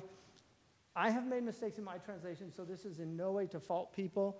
Um, I, I, I, know people could find mistakes in my translations. Uh, we're all learning. Um, the, hopefully you don't make big mistakes. But, but uh, if you look at this uh, passage, which to me was one of the most difficult when I translated Tahawiyah, so الاستطاعة التي يجب بها الفعل من نحو التوفيق الذي لا يجوز أن يوصف المخلوق به فهي مع الفعل وأما الاستطاعة so that's أما is key right أما so أما is, is you know you have أما and إما so you have to know amma is for tafsil, right? Amma ba'd. You know, it's a fasl. So amma al-istita'a, this is a different istita'a that he's talking about. so you have to understand, min jihat al So this translation, the ability required for an action is from divine facilitation, which cannot be ascribed to a created being. So, min nahwa tawfiq. So he translates from divine facilitation, which cannot be ascribed to a created being, along with the action itself Um, uh, so به فهي مع الفعل It's, it's just not right. As for the ability from the view of health, capacity, capability, and sound means, it is before the action itself, and what is related to these are addressed, as it was said by the exalted. And what is related to these are addressed. Again, it just doesn't make sense. The, here's another one. And the ability which deeds occur by is simultaneously with the deeds. This ability is the one depending on Allah's creation of the ability to do good. These are all published, by the way, which is forbidden to ascribe to creation. As for the ability that is associated with health, capability, mastery, and defect free of instruments, this is before the deed, and this is the ability that accountability relates to. So that's correct, that, at least the last part. The capacity of a man is of two types capability in terms of tawfiq, which makes an action certain to occur, cannot be ascribed to a created being. There's nowhere to say that. It's amazing where he got that. This capability is integral with action, whereas the, anyway, it goes on. The capability in terms of divine grace and favor, which makes an action certain to occur, cannot be ascribed to a created being. This capability is integral with action, whereas the capability of an action. So, here, the, the reason I put that in brackets, even though it's not in there, is that the first istita'a is divine enablement that an act requires. And then when he says min nahwa tawfiq, he's really saying for, an exa- for example, an act of tawf- obedience or an act of disobedience, right? Which cannot be attributed to a creature, occurs concurrent with the act. As for the material enablement, so that's a different enablement. That's the ummah. That results from health, capacity, poise, and sound means. It precedes the act. In sacred law, it is upon the latter that legal and moral obligations hinge. And I used hinge because uh, muta'allaq, mi'laq is a hanger. You know, it's related to the word. So I always try to find words like wasa', I use capacity because wasi'a and capacious in Latin, almost identical terms. So this, it takes a long time to do that kind of translating but it's really good to try to find those. This is an example of textual corruption that you'll find in the tradition. So, this was a fatwa from Mardin. Uh, Ibn Taymiyyah was asked about these people that didn't practice Sharia, and he said, بل هي قسم ثالث. He was asking about Mardin.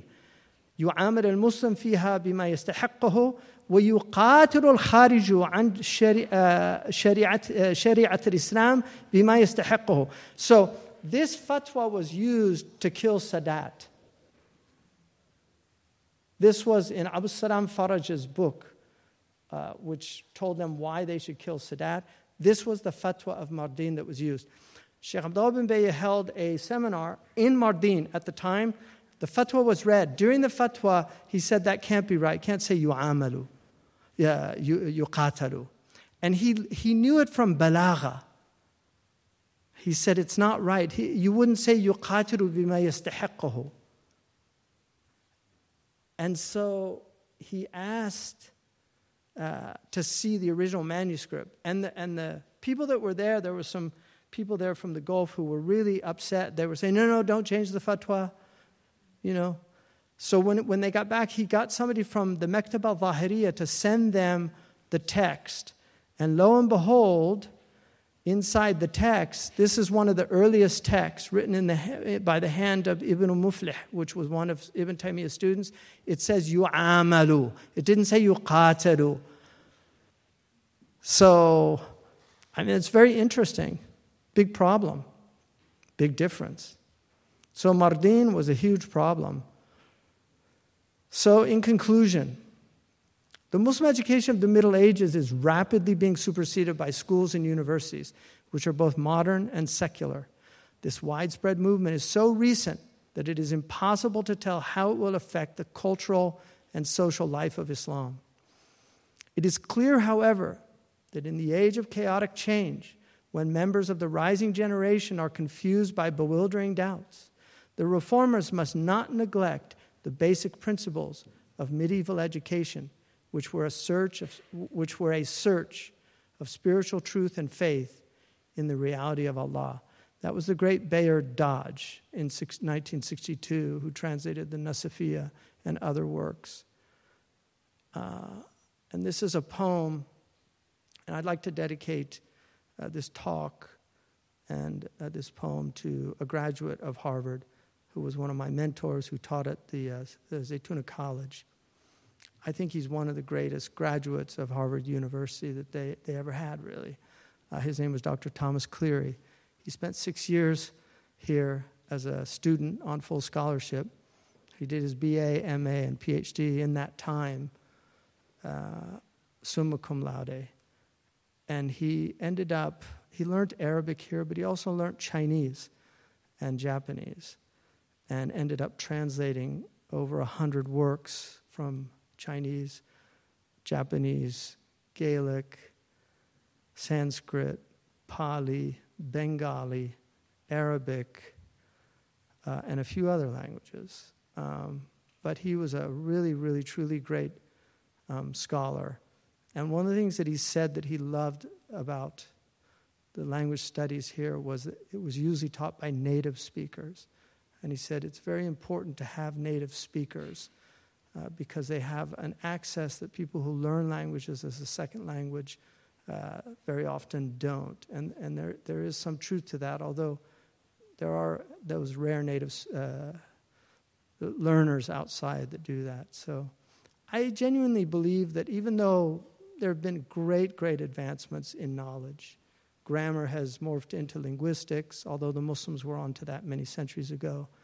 You have extraordinary uh, types of logic that have emerged. Um, Boolean logic, uh, the uh, Lord Russell uh, introducing with Whitehead mathematical logic, symbolic logic, uh, computer logic, fuzzy logic. Um, you also have extraordinary advancements in mathematics. Uh, rhetoric, um, yeah, I don't think rhetoric has moved that. I, I, would say we've regressed in that area. But uh, in any case, the liberal arts are rediscovered again and again. And uh, this is why Dr. Van Doren called them the seven sleepers, the ones who, like the men in the cave, who fell asleep for 300 years.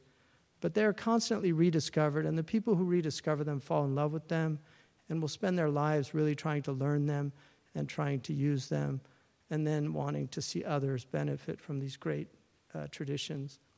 He says the liberal arts lie eastward of this shore, choppy the waves at first, then the long swells and the being lost. Oh, centuries of salt, till the surf booms again and comes more land.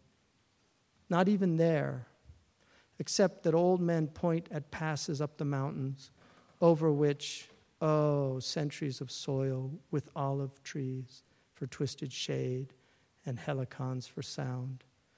Then eastward seas boned with peninsulas, then Orient, the islands, and at last the cave, the seven sleepers, who will rise and sing to you in numbers till you know white magic, which remember, do you hear?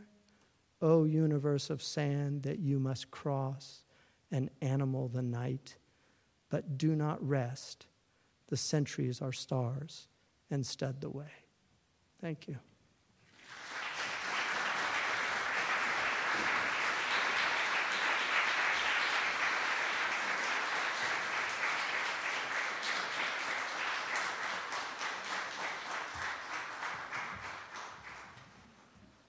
Thank you, Sheikh Hamza, for a wonderful lecture. We will now transition into Q&A. If you'll give us a couple of minutes just to switch the stage.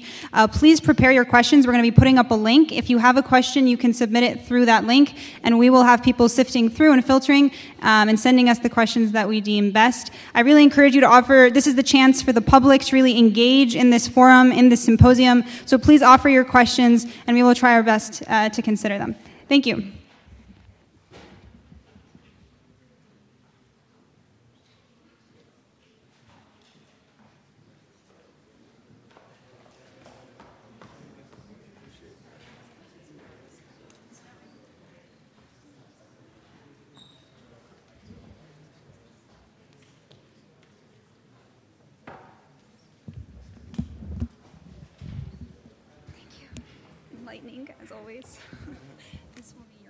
okay?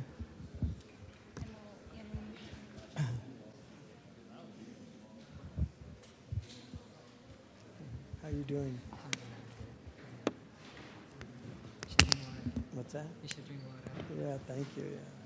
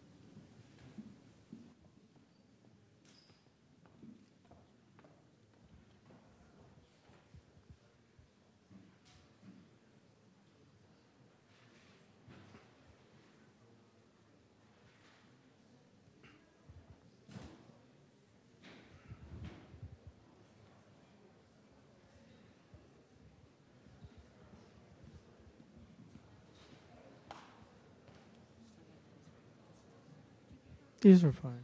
Yeah, these are fine.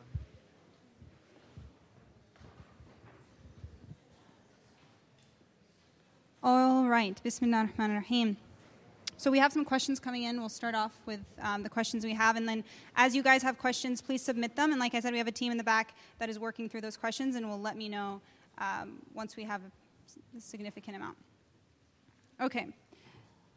The first question we have, Sheikh, is how do you view the role of Muslims in guiding the ethical development of emerging scientific technologies, specifically artificial intelligence?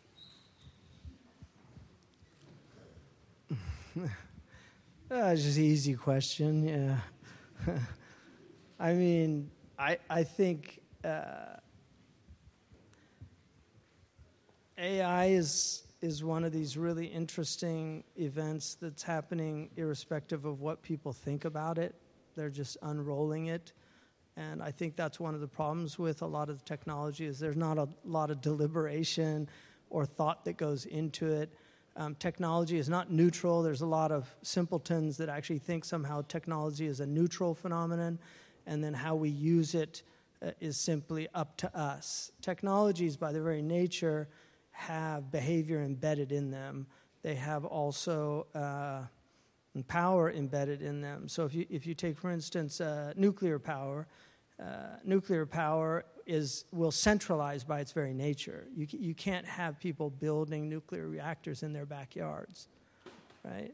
Whereas solar power is a decentralizing type of energy. People can have solar power on their on their uh, roofs, and then they get the power. There's people that live off the grid that use. There's people live next to rivers, and they have these generators that they put in the river, and it, it generates water uh, from the technology.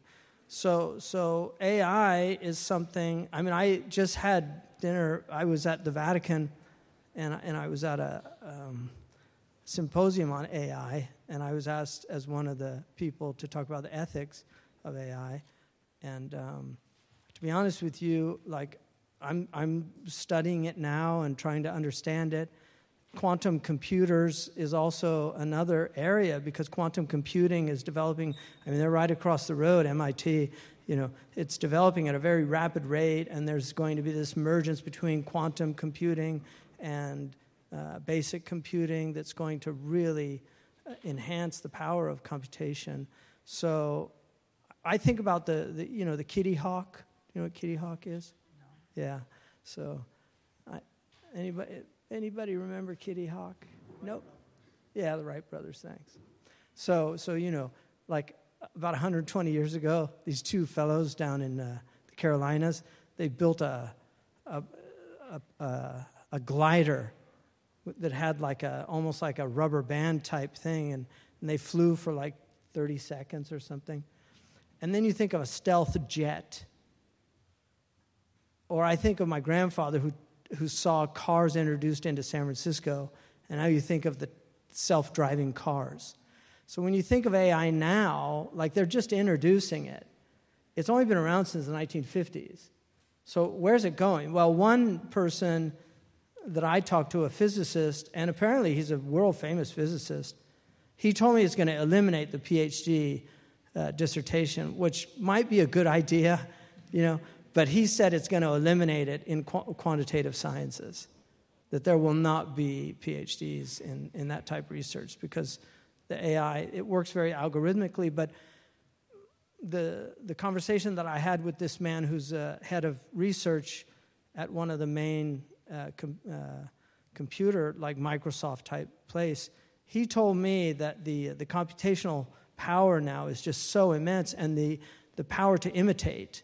And so they're, they're, these machines are learning, you know, through programming, obviously. I mean, there's programming, but they, they are learning to imitate, and that's what they're trying to do. So quantum computing is trying to imitate uh, nature. And, and so I don't know. Like, I got a call from an AI robot that sounded human. You know, it, it initially passed the Turing test. But then I noticed something, and I said, Are you a robot? And, and it went, ha, ha, ha, do I sound that bad? And, and then I was like, Are you a robot? and it said exactly the same thing. Ha ha ha ha. Do I sound that bad? And I knew it was a robot. But they're going to work it out where they, they can, they doesn't, it won't, it'll fool you. So I don't know. I mean, I think we should all be very troubled about these things. I'm worried about our young people growing up on all these machines. I've been talking about this since the 1990s. People thought I was crazy, thought I was a Luddite. Uh, I think everybody should read under, Under Technology's Thumb. You should read Langdon Winner, who was at MIT, who wrote Autonomous Technology. Read Mary Shelley's Frankenstein. That's a good place to start. I mean, do we really know what we're doing? And, and, and, and, and I'm not a believer in, in determinism, in this idea that you can't, oh, you can't stop progress. If it's killing you, you should. If I may just ask a follow up to that question, um, you know, it comes down to this question of life and, and what is life? If something imitates life, is it life? And what is that distinguishing factor, that definition, um, as you mentioned earlier in your talk?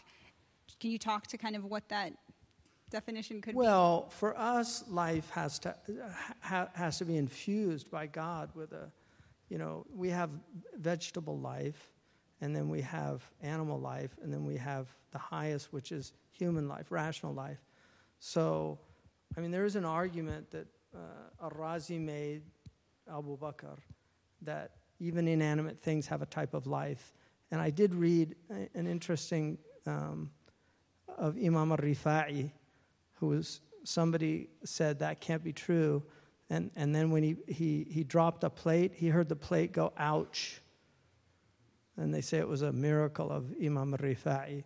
So but there, there is in our tradition this idea of treating things gently, like not throwing things, like pens and anything. So you see, Muslims have this concept of adab to creation. Like you have adab to creation, which has been lost on human beings, the way they throw things away. So, so I think the idea of, of AI having life or robots having life I don't, I don't believe that. They can imitate and look like, you know, the Jewish tradition has the golem, right?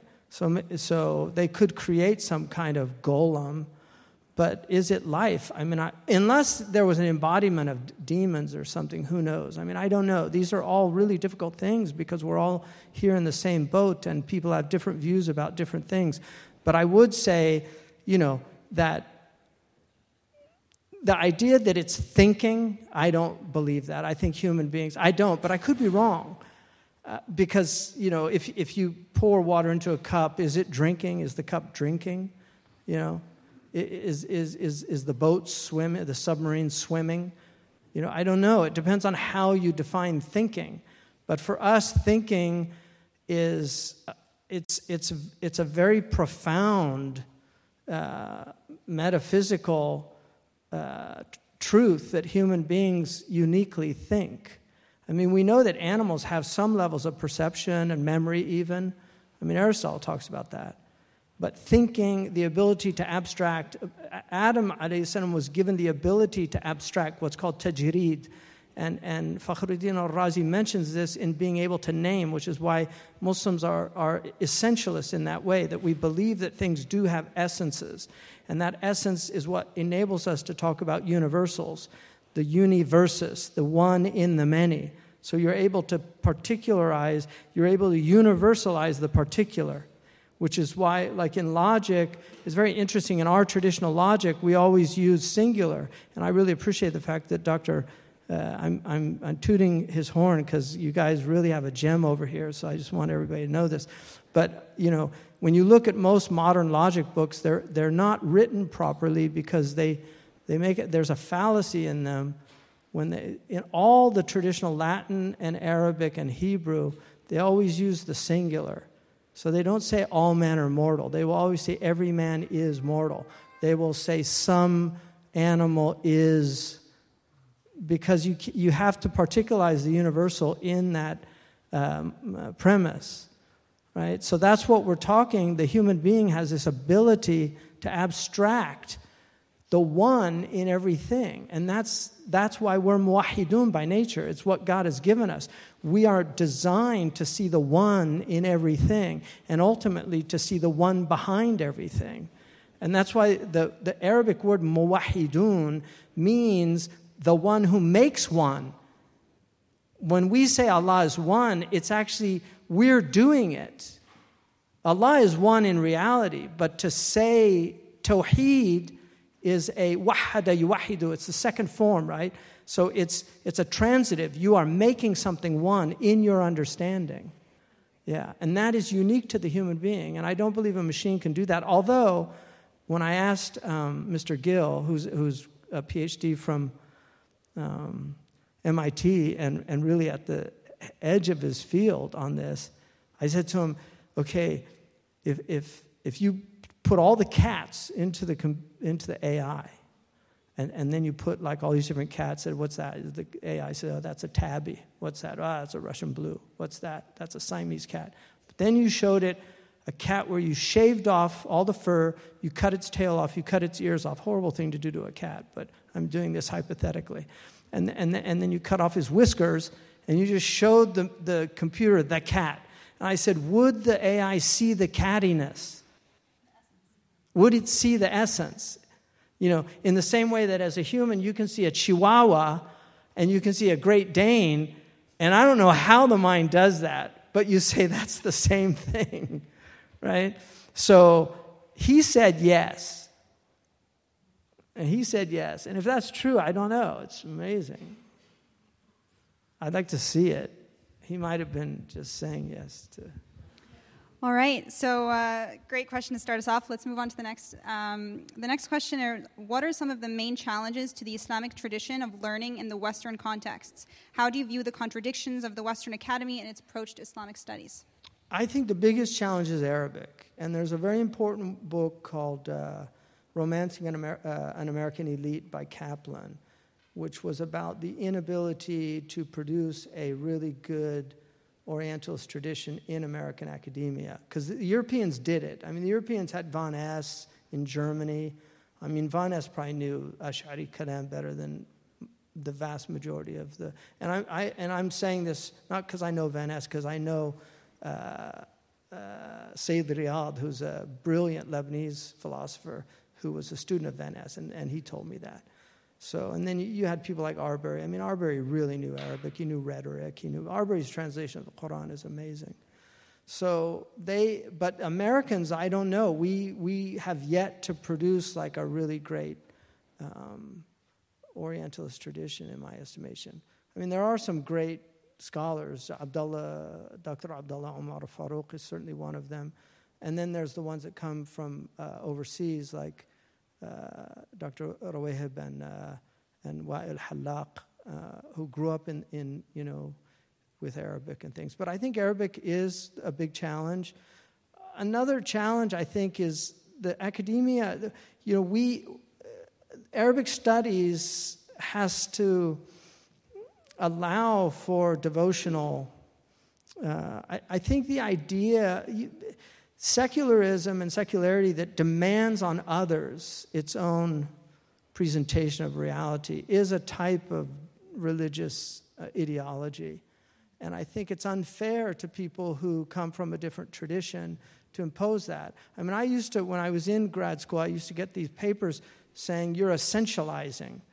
And I was like, I'm an essentialist. Like, like why, why, do I, why is that methodology the only accepted methodology? One of the things that David Berlinski says was really interesting in his book called Human Nature. He said if you took a modern academic from a European or an American university and plumped him down into 13th century uh, university, like in Paris, and he knows French, or, Germ- or, or in England at Oxford, in all the dogmatism of that time, he would acclimatize in a few days. But he said if you took that same academic and put him in Baghdad in the 10th century, he would be in a vertiginous state due to the incredible differences of opinions held by the scholars of that time. And I, I really think there's a lot of truth to that. I mean, we've become so uh, dogmatic uh, in, in, uh, in, in the West about things that we just assume are reality, and they're not necessarily reality. So I think we, I, I mean, Western academia has some amazing things. I read uh, and benefit greatly from these things. I use JSTOR. I find really interesting things all the time. I mean, I found, found that about Chauncy uh, on JSTOR. So, I mean, there's some great research and things done.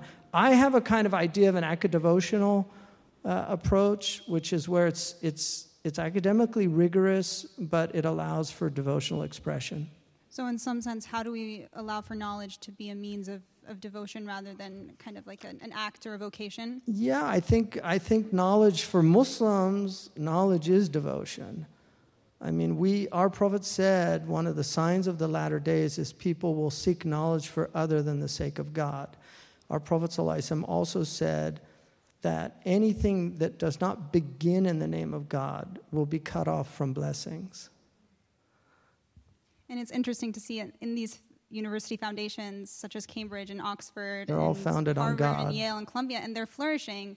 And you wonder, is it in its foundation that there is um, well, one of the things that I think our civilization doesn't understand is that they think, a lot of modern people think it was all scaffolding. Religion was just the scaffolding that built all of these. But it wasn't, it was devotion. And, and if you take away the devotion, you lose your, your civilization. And I genuinely believe that every civilization before our civilization had some foundation of the sacred. Even the polytheists, you know, had sacred sense of things of ultimate concern.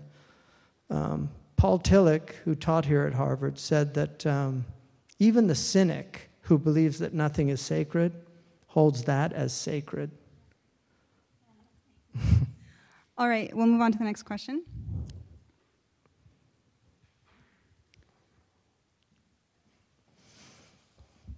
We have. Um, Students at Harvard who are studying Islam will generally have no training of the liberal arts that you mentioned, uh, even though we are at the liberal arts college. What is your advice to such students already enrolled? Yeah, grammar is best learned in grammar school. Um, it's unfortunate that it's not taught there. If you want to understand why, there's a book by David Mulroy called The War Against Grammar. And, uh, you know, linguistics has kind of blown grammar out of the water. There's this idea that um, teaching grammar was not healthy for kids, um, that also that linguists who are closer to nominalists in their approach to language as opposed to essentialists who would see, uh, for instance, essentialists would see maybe eight or nine parts of speech. Uh, nominalists would say that's not true. There are thousands of parts of speech. So that's part of the problem. So when you study linguistics, you're just studying all these names for different things. Whereas when you study traditional grammar, uh, it really helps you understand basic. I mean, an what is an adverb? And knowing how an adverb works is really important. Um, knowing how it qualifies and what it qualifies and the dip, different types of qualification Determiners is probably an interesting word introduced because that's not an earlier word, but that comes out of linguistics, but it is a useful term, a determiner, which would have traditionally been an adjective. Um, so I think learning grammar, I would get a good book on grammar. Kittredge and Farley is a really good one, but I would find a good book and just go through it. Um, uh, sister uh, Eve, uh, Miriam Joseph wrote a wonderful book called The Trivium. Eva Brann, uh, a friend of mine and a really, truly great liberal artist who taught many years at St. John's, she's in her 90s now. She said, Whoever owns that book owns the treasure. And I agree with her. It's a little difficult as a book. There's, there's some nice books now coming out. And, and like I said, the, these get revived all the time. Rhetoric is not that difficult to learn. Um, it's some of the, when you get into the schemes and figures, the names, because they're, you know, they have all these Greek names like Anadiplosis and Hyperbaton. You know, hyper, Hyperbaton is Yoda speak. You know, like, so, so you can learn, uh, you know, you can learn that like Yoda, he'd said, much fear I sense in you. You know, that's a Hyperbaton. You know, so learning uh, the terms, I don't know how useful that is, but literally knowing the basic, the most important ones like how alliteration works, what, um, you know, uh, the types of, in, in, Arabic, majaz is very important. And what's called bayan is really important. So you have like majaz aqli, you have uh, majaz uh, logawi, either isti'aro or mursal, and then you have the different types like sababiya, musababiya. These are the problems with modern uh, Arabs in the Muslim world who find all these poems to be like shirkiyat, it's because they never studied balagha. You know, anybody who studied balagha knows that to swear an oath when Imam al-Busayri says, "Uqsimu uh, bil qamar munshaqi," you know, like I swear an oath by the moon. There's a hadith. What Busayri knew the hadith. Uh, you know, whoever swears an oath, let him swear an oath by God or be silent. That's mahdhuf muqaddar. It's well known. You look in the commentaries, it's, it's a rhetorical device. And there are many examples of that. In the Quran, there are many things. إِنَّكَ لَا تَهْدِي مَنْ أَحْبَبْتَ that, That's there in the Quran. But Allah says also, إِنَّكَ تَهْدِي إِلَى صِرَاطٍ مُسْتَقِيمٍ You guide to a straight path. So in one verse, he says, you don't guide. And another verse, he says, you guide. That's that's understanding rhetoric. Those will make sense. They're not contradictions. So these are really important tools. At Zaytuna, we, we teach both. So we teach the Western and we teach the, the Arabic tradition. So they do mantiq. If you're going to do Arabic logic and you're a non Arab, I would recommend doing English first. There are some differences because of Avicenna, but generally um, they're, they're, they're very transparent uh, subjects, especially at the most basic level. So, as a follow up, you know, um, this is in some sense bringing Harvard and Zaytuna together. Can you speak to how Zaytuna uh, brings this kind of diversity of thought into its campus? I think we're increasingly seeing that on campuses. Uh, you're living in echo chambers, right? Diversity of thought, mm. if anything, is being stifled. Right. So, in, ha- in what context is Zaytuna as a university um, allowing for diversity of thought um, in the modern world? Well, I mean, that's a fantastic uh, idea there, is that one, studying, re- revitalizing adab al-bahth wa munadara. Like, for instance, we have a tradition that there's two types of debate, what's called munadara and munakara. So munadara is, is dialectical where each, like if I debate with uh, Dr. Harun Spevek, and we're going to debate whether or not um, the Ash'aris are rightly guided or they're astray. So, so, so, so I'm the, I'm the mu'allil and he's the sa'il, let's say. Like I'm the proponent, he's the opponent, or vice versa. In, in munadara, you're supposed to purify your intention and you want the truth. You're not there to make the other person look bad. And so there's a whole adab of not, you know, of not being, you know, not making fun of them, not laughing if they make a mistake, not just respecting your interlocutor. And it's a beautiful tradition. It was considered fard on anyone who was in debate. It's a fard kifaya of the later tradition. You know, it's a collective that some people had to learn it. But for people who debate, it was considered uh, an obligation on them to learn. So that, so, and munakara is simply where one wants to, it's like the, the Raiders, you know, my friend said the problem with Christian Muslim debates is it's, it's like the Raiders and the, and the 49ers having a, a Super Bowl. You know, when the Raiders beat the 49ers, the 49er fans don't just all said, Hallelujah, I've seen the light, I'm a Raiders fan now. They just, ah, we'll get you next time. And that's what happens in those kind of debates. It's not to, to find the truth, it's just to kind of make fun of another person or so. And then you have ilzam and ifham.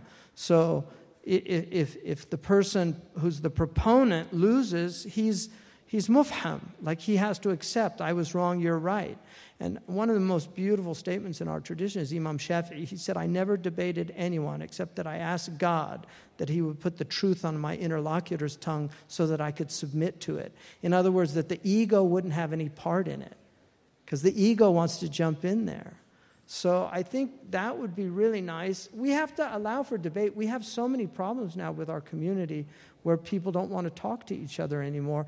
We've taken these dogmatic positions of what's right and what's wrong. If we would restore some basic agreements about things, but we're living in a, an age of radical skepticism, a lot of relativism.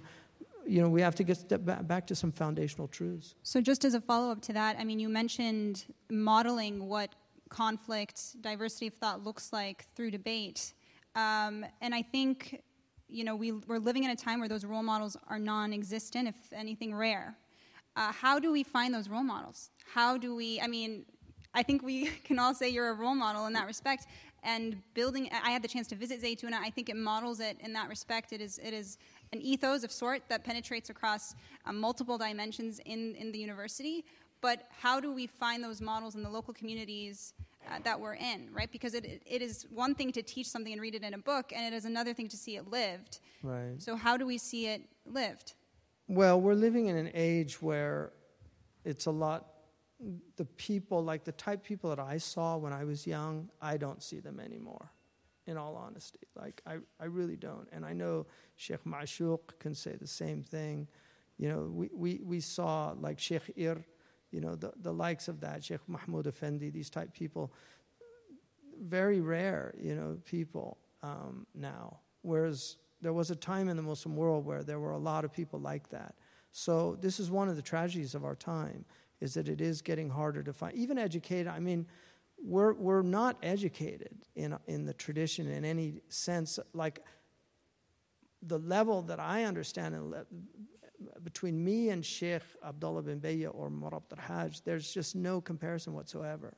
I mean, I cannot compare myself to either of them. And just in terms of, of the vast amount of knowledge that they have and the wisdom that they're able to navigate that knowledge with. Can you speak to what wisdom means? Well, wisdom is, you know, hikmah is a beautiful word in Arabic, Sophia in Greek. Wisdom is, I mean, there are many definitions for it, but generally, wisdom is, is when you have a, uh, a sound intu- intuition coupled with, you know, a, a true understanding then you're able to make wise decisions. And, and God has given us a rational soul, but the rational soul, he's, he's put this massive neocortex on a midbrain that's filled with emotions and on a, a, a, a, reptilian stem that's filled with fear and, and, and, and appetite. And so, if we don't learn to navigate that triune brain, uh, then we lose our way. And, and that takes work and effort. And that's where, where virtue ethics is so powerful because it, it's something that, you know, habitus can be acquired, but it takes time. And you have people trying to do this out there. You have people like Ryan Holiday is a good example of somebody who's trying to teach people Stoic tradition uh, and popularize it and try to help people deal because the ancients, you know, they, they really did have great wisdom. And I think one of the problems with modern people is that they, they, they just don't think we can learn anything from the past. They think because Aristotle's physics was wrong, oh, it must mean his ethics is wrong. But the Nicomachean ethics speaks to us today. The, the, the politics speaks to us today. I mean, the politics has Im- immense wisdom. Set aside what he says about women or what he says about natural slaves and things. You can get caught up in these things. But there are people of their time in some things, and then there are people of all time in other things. And if, if, we, if we don't learn how to sift um, through you know, people, everybody has uh, something to teach you, either, either th- through a positive or a negative experience. But everybody will teach you something if, if you're open to it. So life is a university. Life is the liberal arts. Um, all right, we have about 15 minutes before we wrap up, so we'll maybe try to get some other questions. So this is actually an interesting one. So would you still, in the modern world of acceptability, still give rote memorization the same importance, or should the focus move more towards understanding? Yeah, that is a, a great question. M- memory is one of the five canons of, of Western rhetoric. Um, hifz is really important. You know, the Arabs say, عليك بالحفظ آه، قبل الجمع من كتب فإن الكتب آه، فإن الكتب فإن للكتب آفات تفرقها الماء يغرقها آه، والنار تحرقها والفأر تخرقها واللص يسرقها the Mauritanians say like if you, if you gather uh, books uh, you should memorize them because they have certain faults that uh, will, will ruin them and then he says water and, and, and my wife knows and I know I never put any water near books ever like tea never don't think you can do it like if, if you have a book you have books on a thing you put your cup of tea there it's doomed. And, and i speak from bitter experience. Yeah. So so so water and then he says fire will burn them. Although i'll tell you a true story and god's my witness really god is my witness. Um, many years ago i was with a, a, a, a person from libya who was a he was a dissident uh, opposing uh, uh, Gaddafi, and I was staying with him. And, uh, and, and we, we left the car, and I left two books in the front seat uh, the Quran, it was leather bound, really beautiful leather bound, and Ibn Abi Zayd al Qayrawani. This is like 40 years ago. I was studying uh, the Risala and, and, and doing memorization of Quran.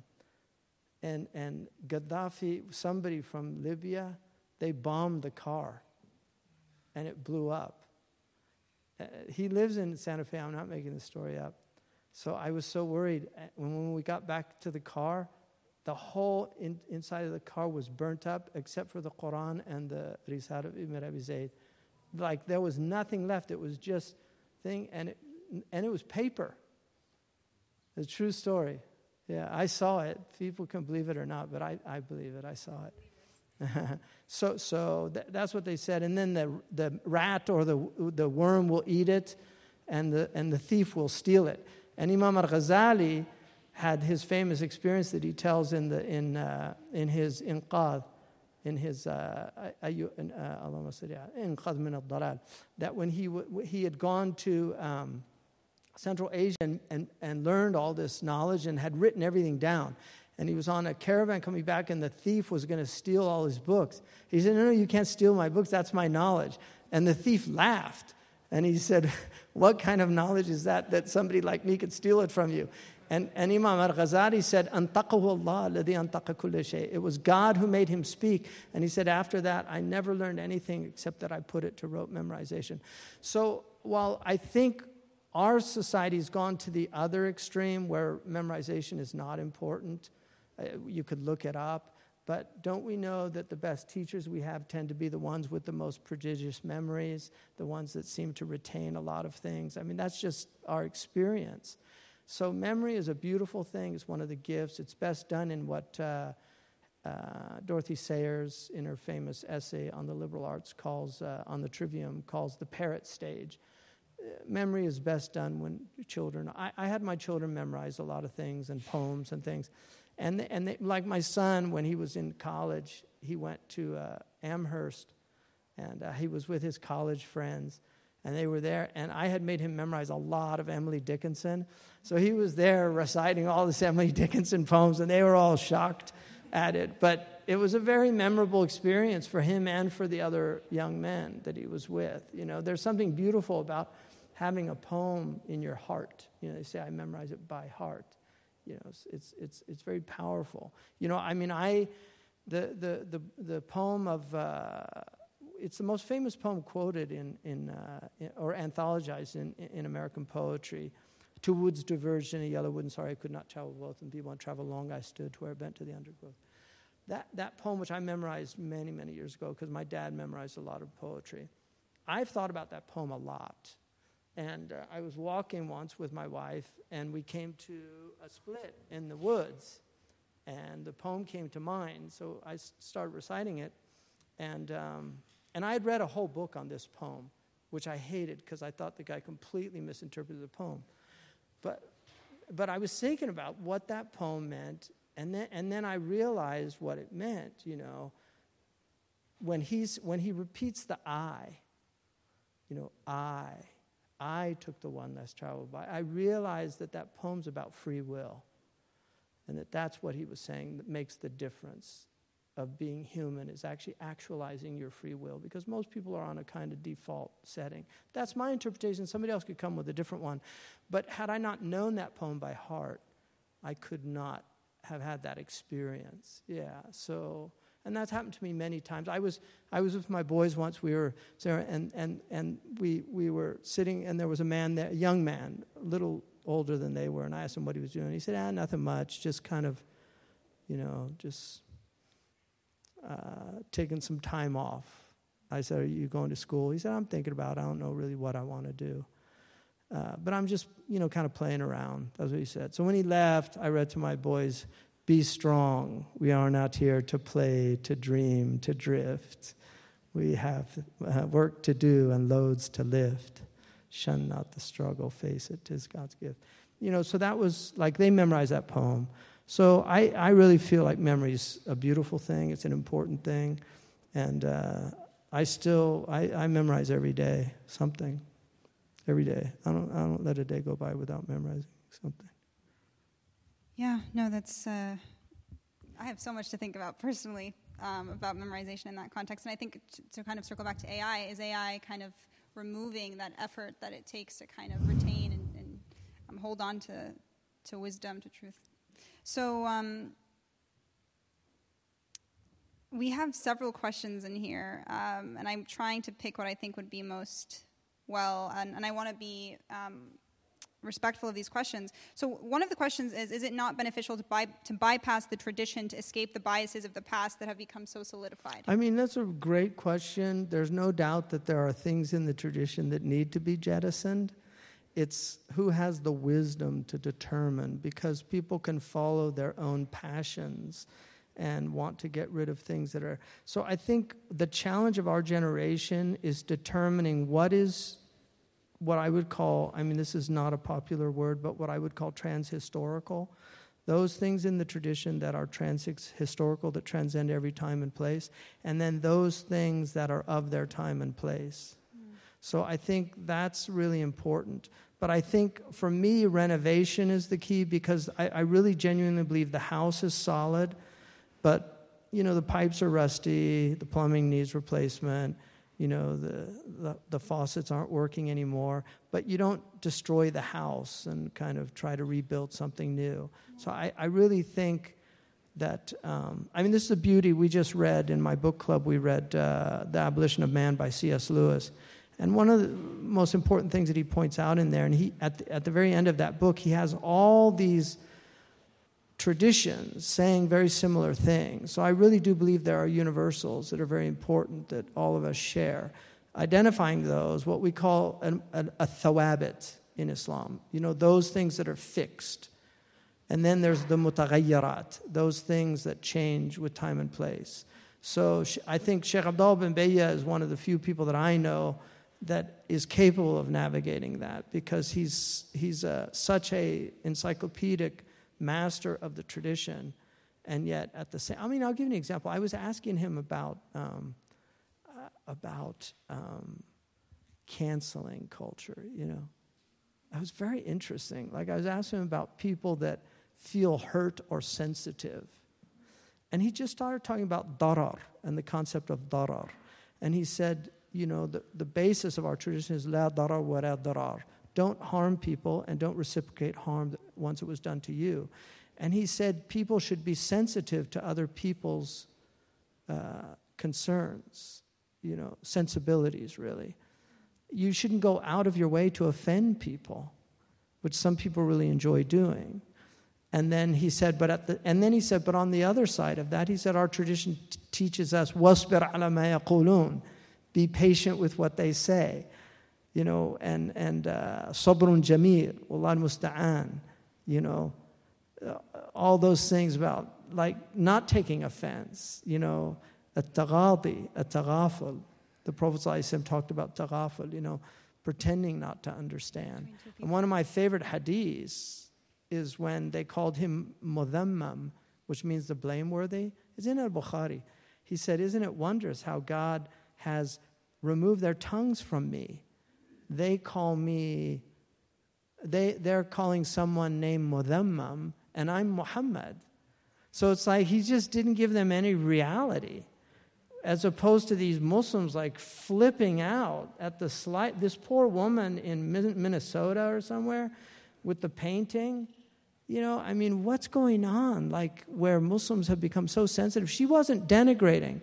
If you don't denigrate the Prophet, tanqis is one thing, but she was showing Persian art written by a scholar. There's a difference of opinion. It's a very weak opinion, but there is an opinion. There's actually a hadith Imam uh, Ibn Kathir relates of the man who, uh, Hisham ibn al-As, who was sent by Abu Bakr to Syria, and, and, and, and he met Herakal, and Herakal took him into a room and pulled out these, these uh, boxes that were covered with black. And each one he took out a, a, a, a statue. And the first one he said, Do you know who that is? He said, No. He said, It's Adam. And he looked at it amazed. He said, I had a long neck. And then he took the next one. He said, Do you know who that is? He said, No. He says, Ibrahim. And then the next one he took out, he said, Do you know who that is? He says, Musa. And then finally he gets to, Do you know who that is? He said, That's my prophet. That's Muhammad and it was a statue of the Prophet. And it, this is in Bayhaqi and Dalail al Nubuwwa. Uh, Ahmed ibn Hanbal relates it. None of them condemn the taswir. Not one of them condemned the taswir. Abu Bakr it sa- and, and Ibn Kathir says, هذه رواية لا بأس بها. And, Ibn, and it's mentioned in many, many scholars mention this. Ibn, uh, the, Hisham said when he told Abu Bakr, he wept to, to, to hear that.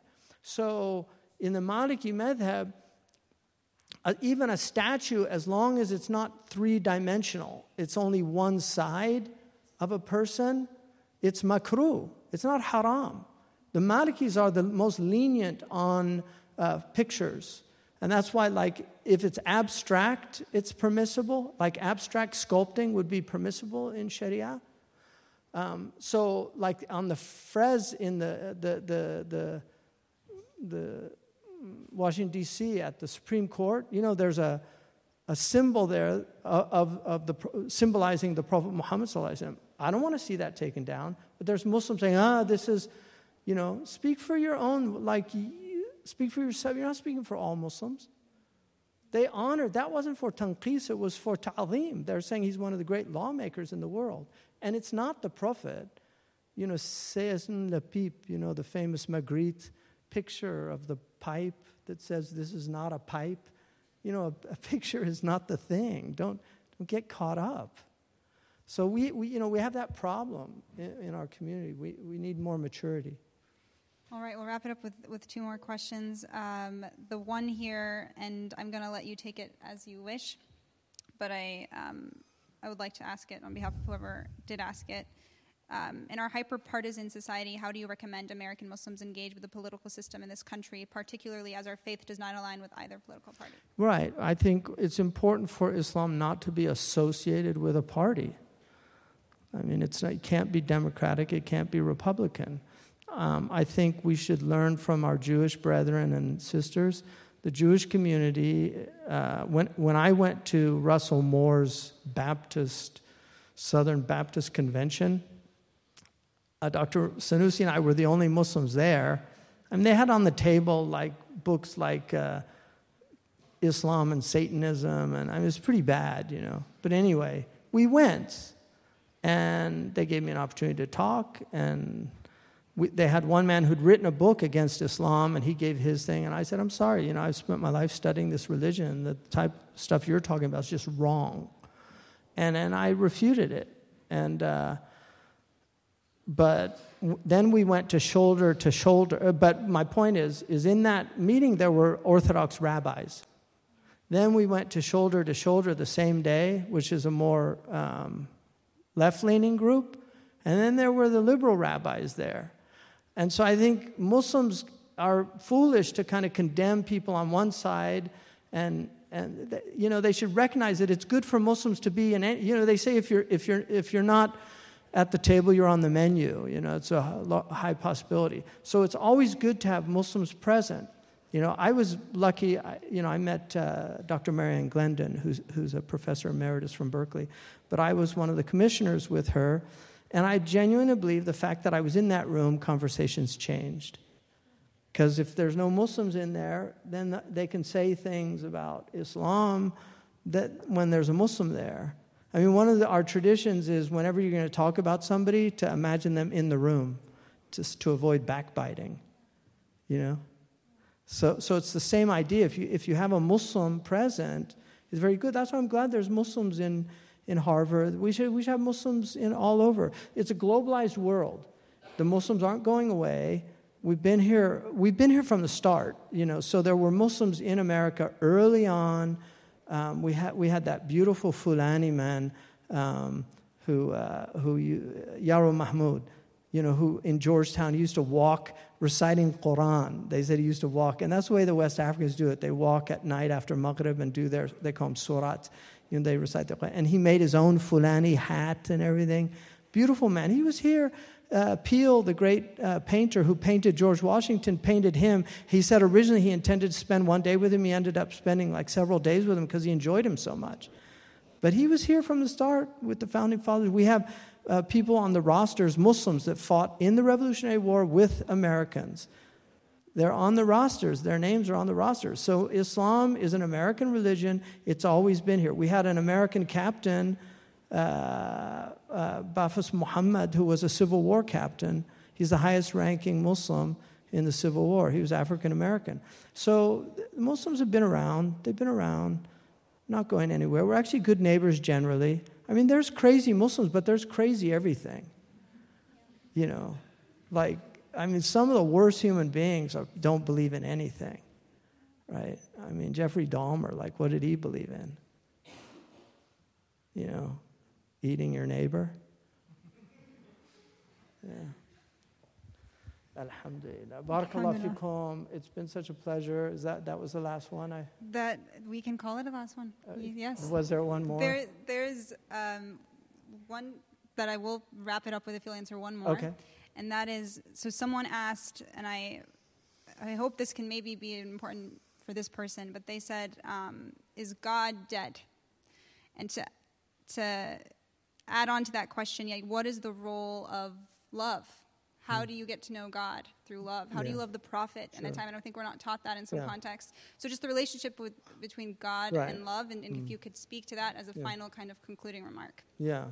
So, I mean, that obviously comes from uh, Nietzsche, who was a very interesting character, uh, who, you know, I guess it was 1882 maybe in, in the gay science. Yeah, I think so. Was it the gay science? I, I, he said it in Thus Spake, uh, Spake Zarathustra, but I think he said it before that in the gay science. Yeah? Yeah, okay, thanks. Inshallah. Good for That's. Zaytuna representing right there. So, so, so, you know, so God in, in, in, in 1900 said Nietzsche is dead. Yeah. So, so anyway, you know, um, look, I mean, God can die in the hearts of people, and, and that's a tragedy, you know, and, and that's why, I mean, Abu Bakr said that amazing thing when they were all, when the Prophet ﷺ died, he said, in kuntum ta'budun, الرسول فإن الرسول قد مات إن كنتم تعبدون الله فالله حي لا يموت you know if, if you worship Muhammad he's dead but if you worship God God is living and never dies so I think you know it's it's a choice everybody has to make it's it's an amazing choice you you choose on meaning or you choose on meaninglessness if you choose on meaninglessness obviously you can attempt some existential way of finding meaning in your life some people do it through literature some people do it through music Some people do it through gluttony, hedonism, sexuality. There's lots, lots of ways to fill the void, but they're all empty and, and they never lead to satiation. Um, and it's our belief, ala bi al-qulub, as Augustine said, you know, that God uh, created our hearts so that they would only rest in God. And so the heart, by its very nature, is restless until it finds God. Uh, Rumi talks about the, the grain in, in, in the oyster that irritates the oyster and, and finally becomes a pearl, that he says that's what's in the human heart. There's an irritation, uh, which until we find God, uh, we don't, we don't, uh, we're not at peace. So I think, I think there's a lot of interesting evidence now. I'm a big fan of Stephen Meyer uh, and, and some of the people that are doing cutting edge um, microbiology and the idea that the evidence for design is not like the old kind of creationist school of design from Seattle, that the evidence for design is becoming pretty overwhelming. Uh, so, Theistic uh, Evolution is a really interesting book edited by Stephen Meyer. And I think uh, these are areas where Muslims and Christians and Jews and people that do believe in God can, uh, can really uh, look to as sources. The Muslims never tried to prove God's existence. What they, what they wanted to do, and, and Aquinas' five ways, were never meant to prove God's existence, in my estimation. What they were meant to do is to show believers that it is a rational proposition to believe in God. It's not irrational. And, but but it's, it's, it's not beyond a reasonable doubt. It's not, it's, you know, in, in, in our legal system, you have criminal evidence and then you have civil evidence. Civil evidence, the best of it is clear and compelling evidence. That criminal evidence is beyond a reasonable doubt. For Allah has made the world so that He's given us clear and compelling evidence, but it's, it's not beyond a reasonable doubt. He, it's left there for faith, and that's the difference. But I do think it's a, it's a stronger proposition, and that's why that's the one I'm, I'm, on, I'm on that side. Jazakumullah khair. And thank you so much for all the patience, and may Allah bless all of you. I really appreciate it. Thank you. Um, so, really quickly, we'll have a dua, but uh, I want to quickly acknowledge some people in the room. Um, we have uh, the, the wife of Sheikh Hamza with us, who is a pillar uh, to our community as well, and who has offered us all support through the, through the support she offers, Sheikh, alhamdulillah. We have Dr. Subhani, the vice president of Harvard, joining us as well with her husband. Uh, and we have Dr. Umar and Sheikh Mashouk with us also here from, from Zaytuna. So please grant them one more round of applause and a welcome on behalf of Harvard. And finally, I'd like to have Chaplain Khalid offer a closing dua. Uh, wassalamu alaikum wa rahmatullahi wa barakatuh. Jazakallah khair, Janet. Um, let's uh, close with a quick uh, dua together, quick prayer. أعوذ بالله من الشيطان الرجيم بسم الله الرحمن الرحيم يا Allah we, we praise you we ask for your blessings your guidance we ask that you bind our hearts we ask that you make us purveyors of knowledge students of knowledge we ask that you endow us with wisdom with character with love and allow us to be excellent stewards of this knowledge to serve our teachers and our parents and our loved ones and to make us uh, guiding lights uh, for ourselves in this life and for others as well for in this life and in the next. Ameen walhamdulillahi rabbil alamin wa sallallahu ala sayyidina muhammad wa ala alihi wa sahbihi ajma'in. Assalamu alaikum wa rahmatullah. Peace and blessings be with you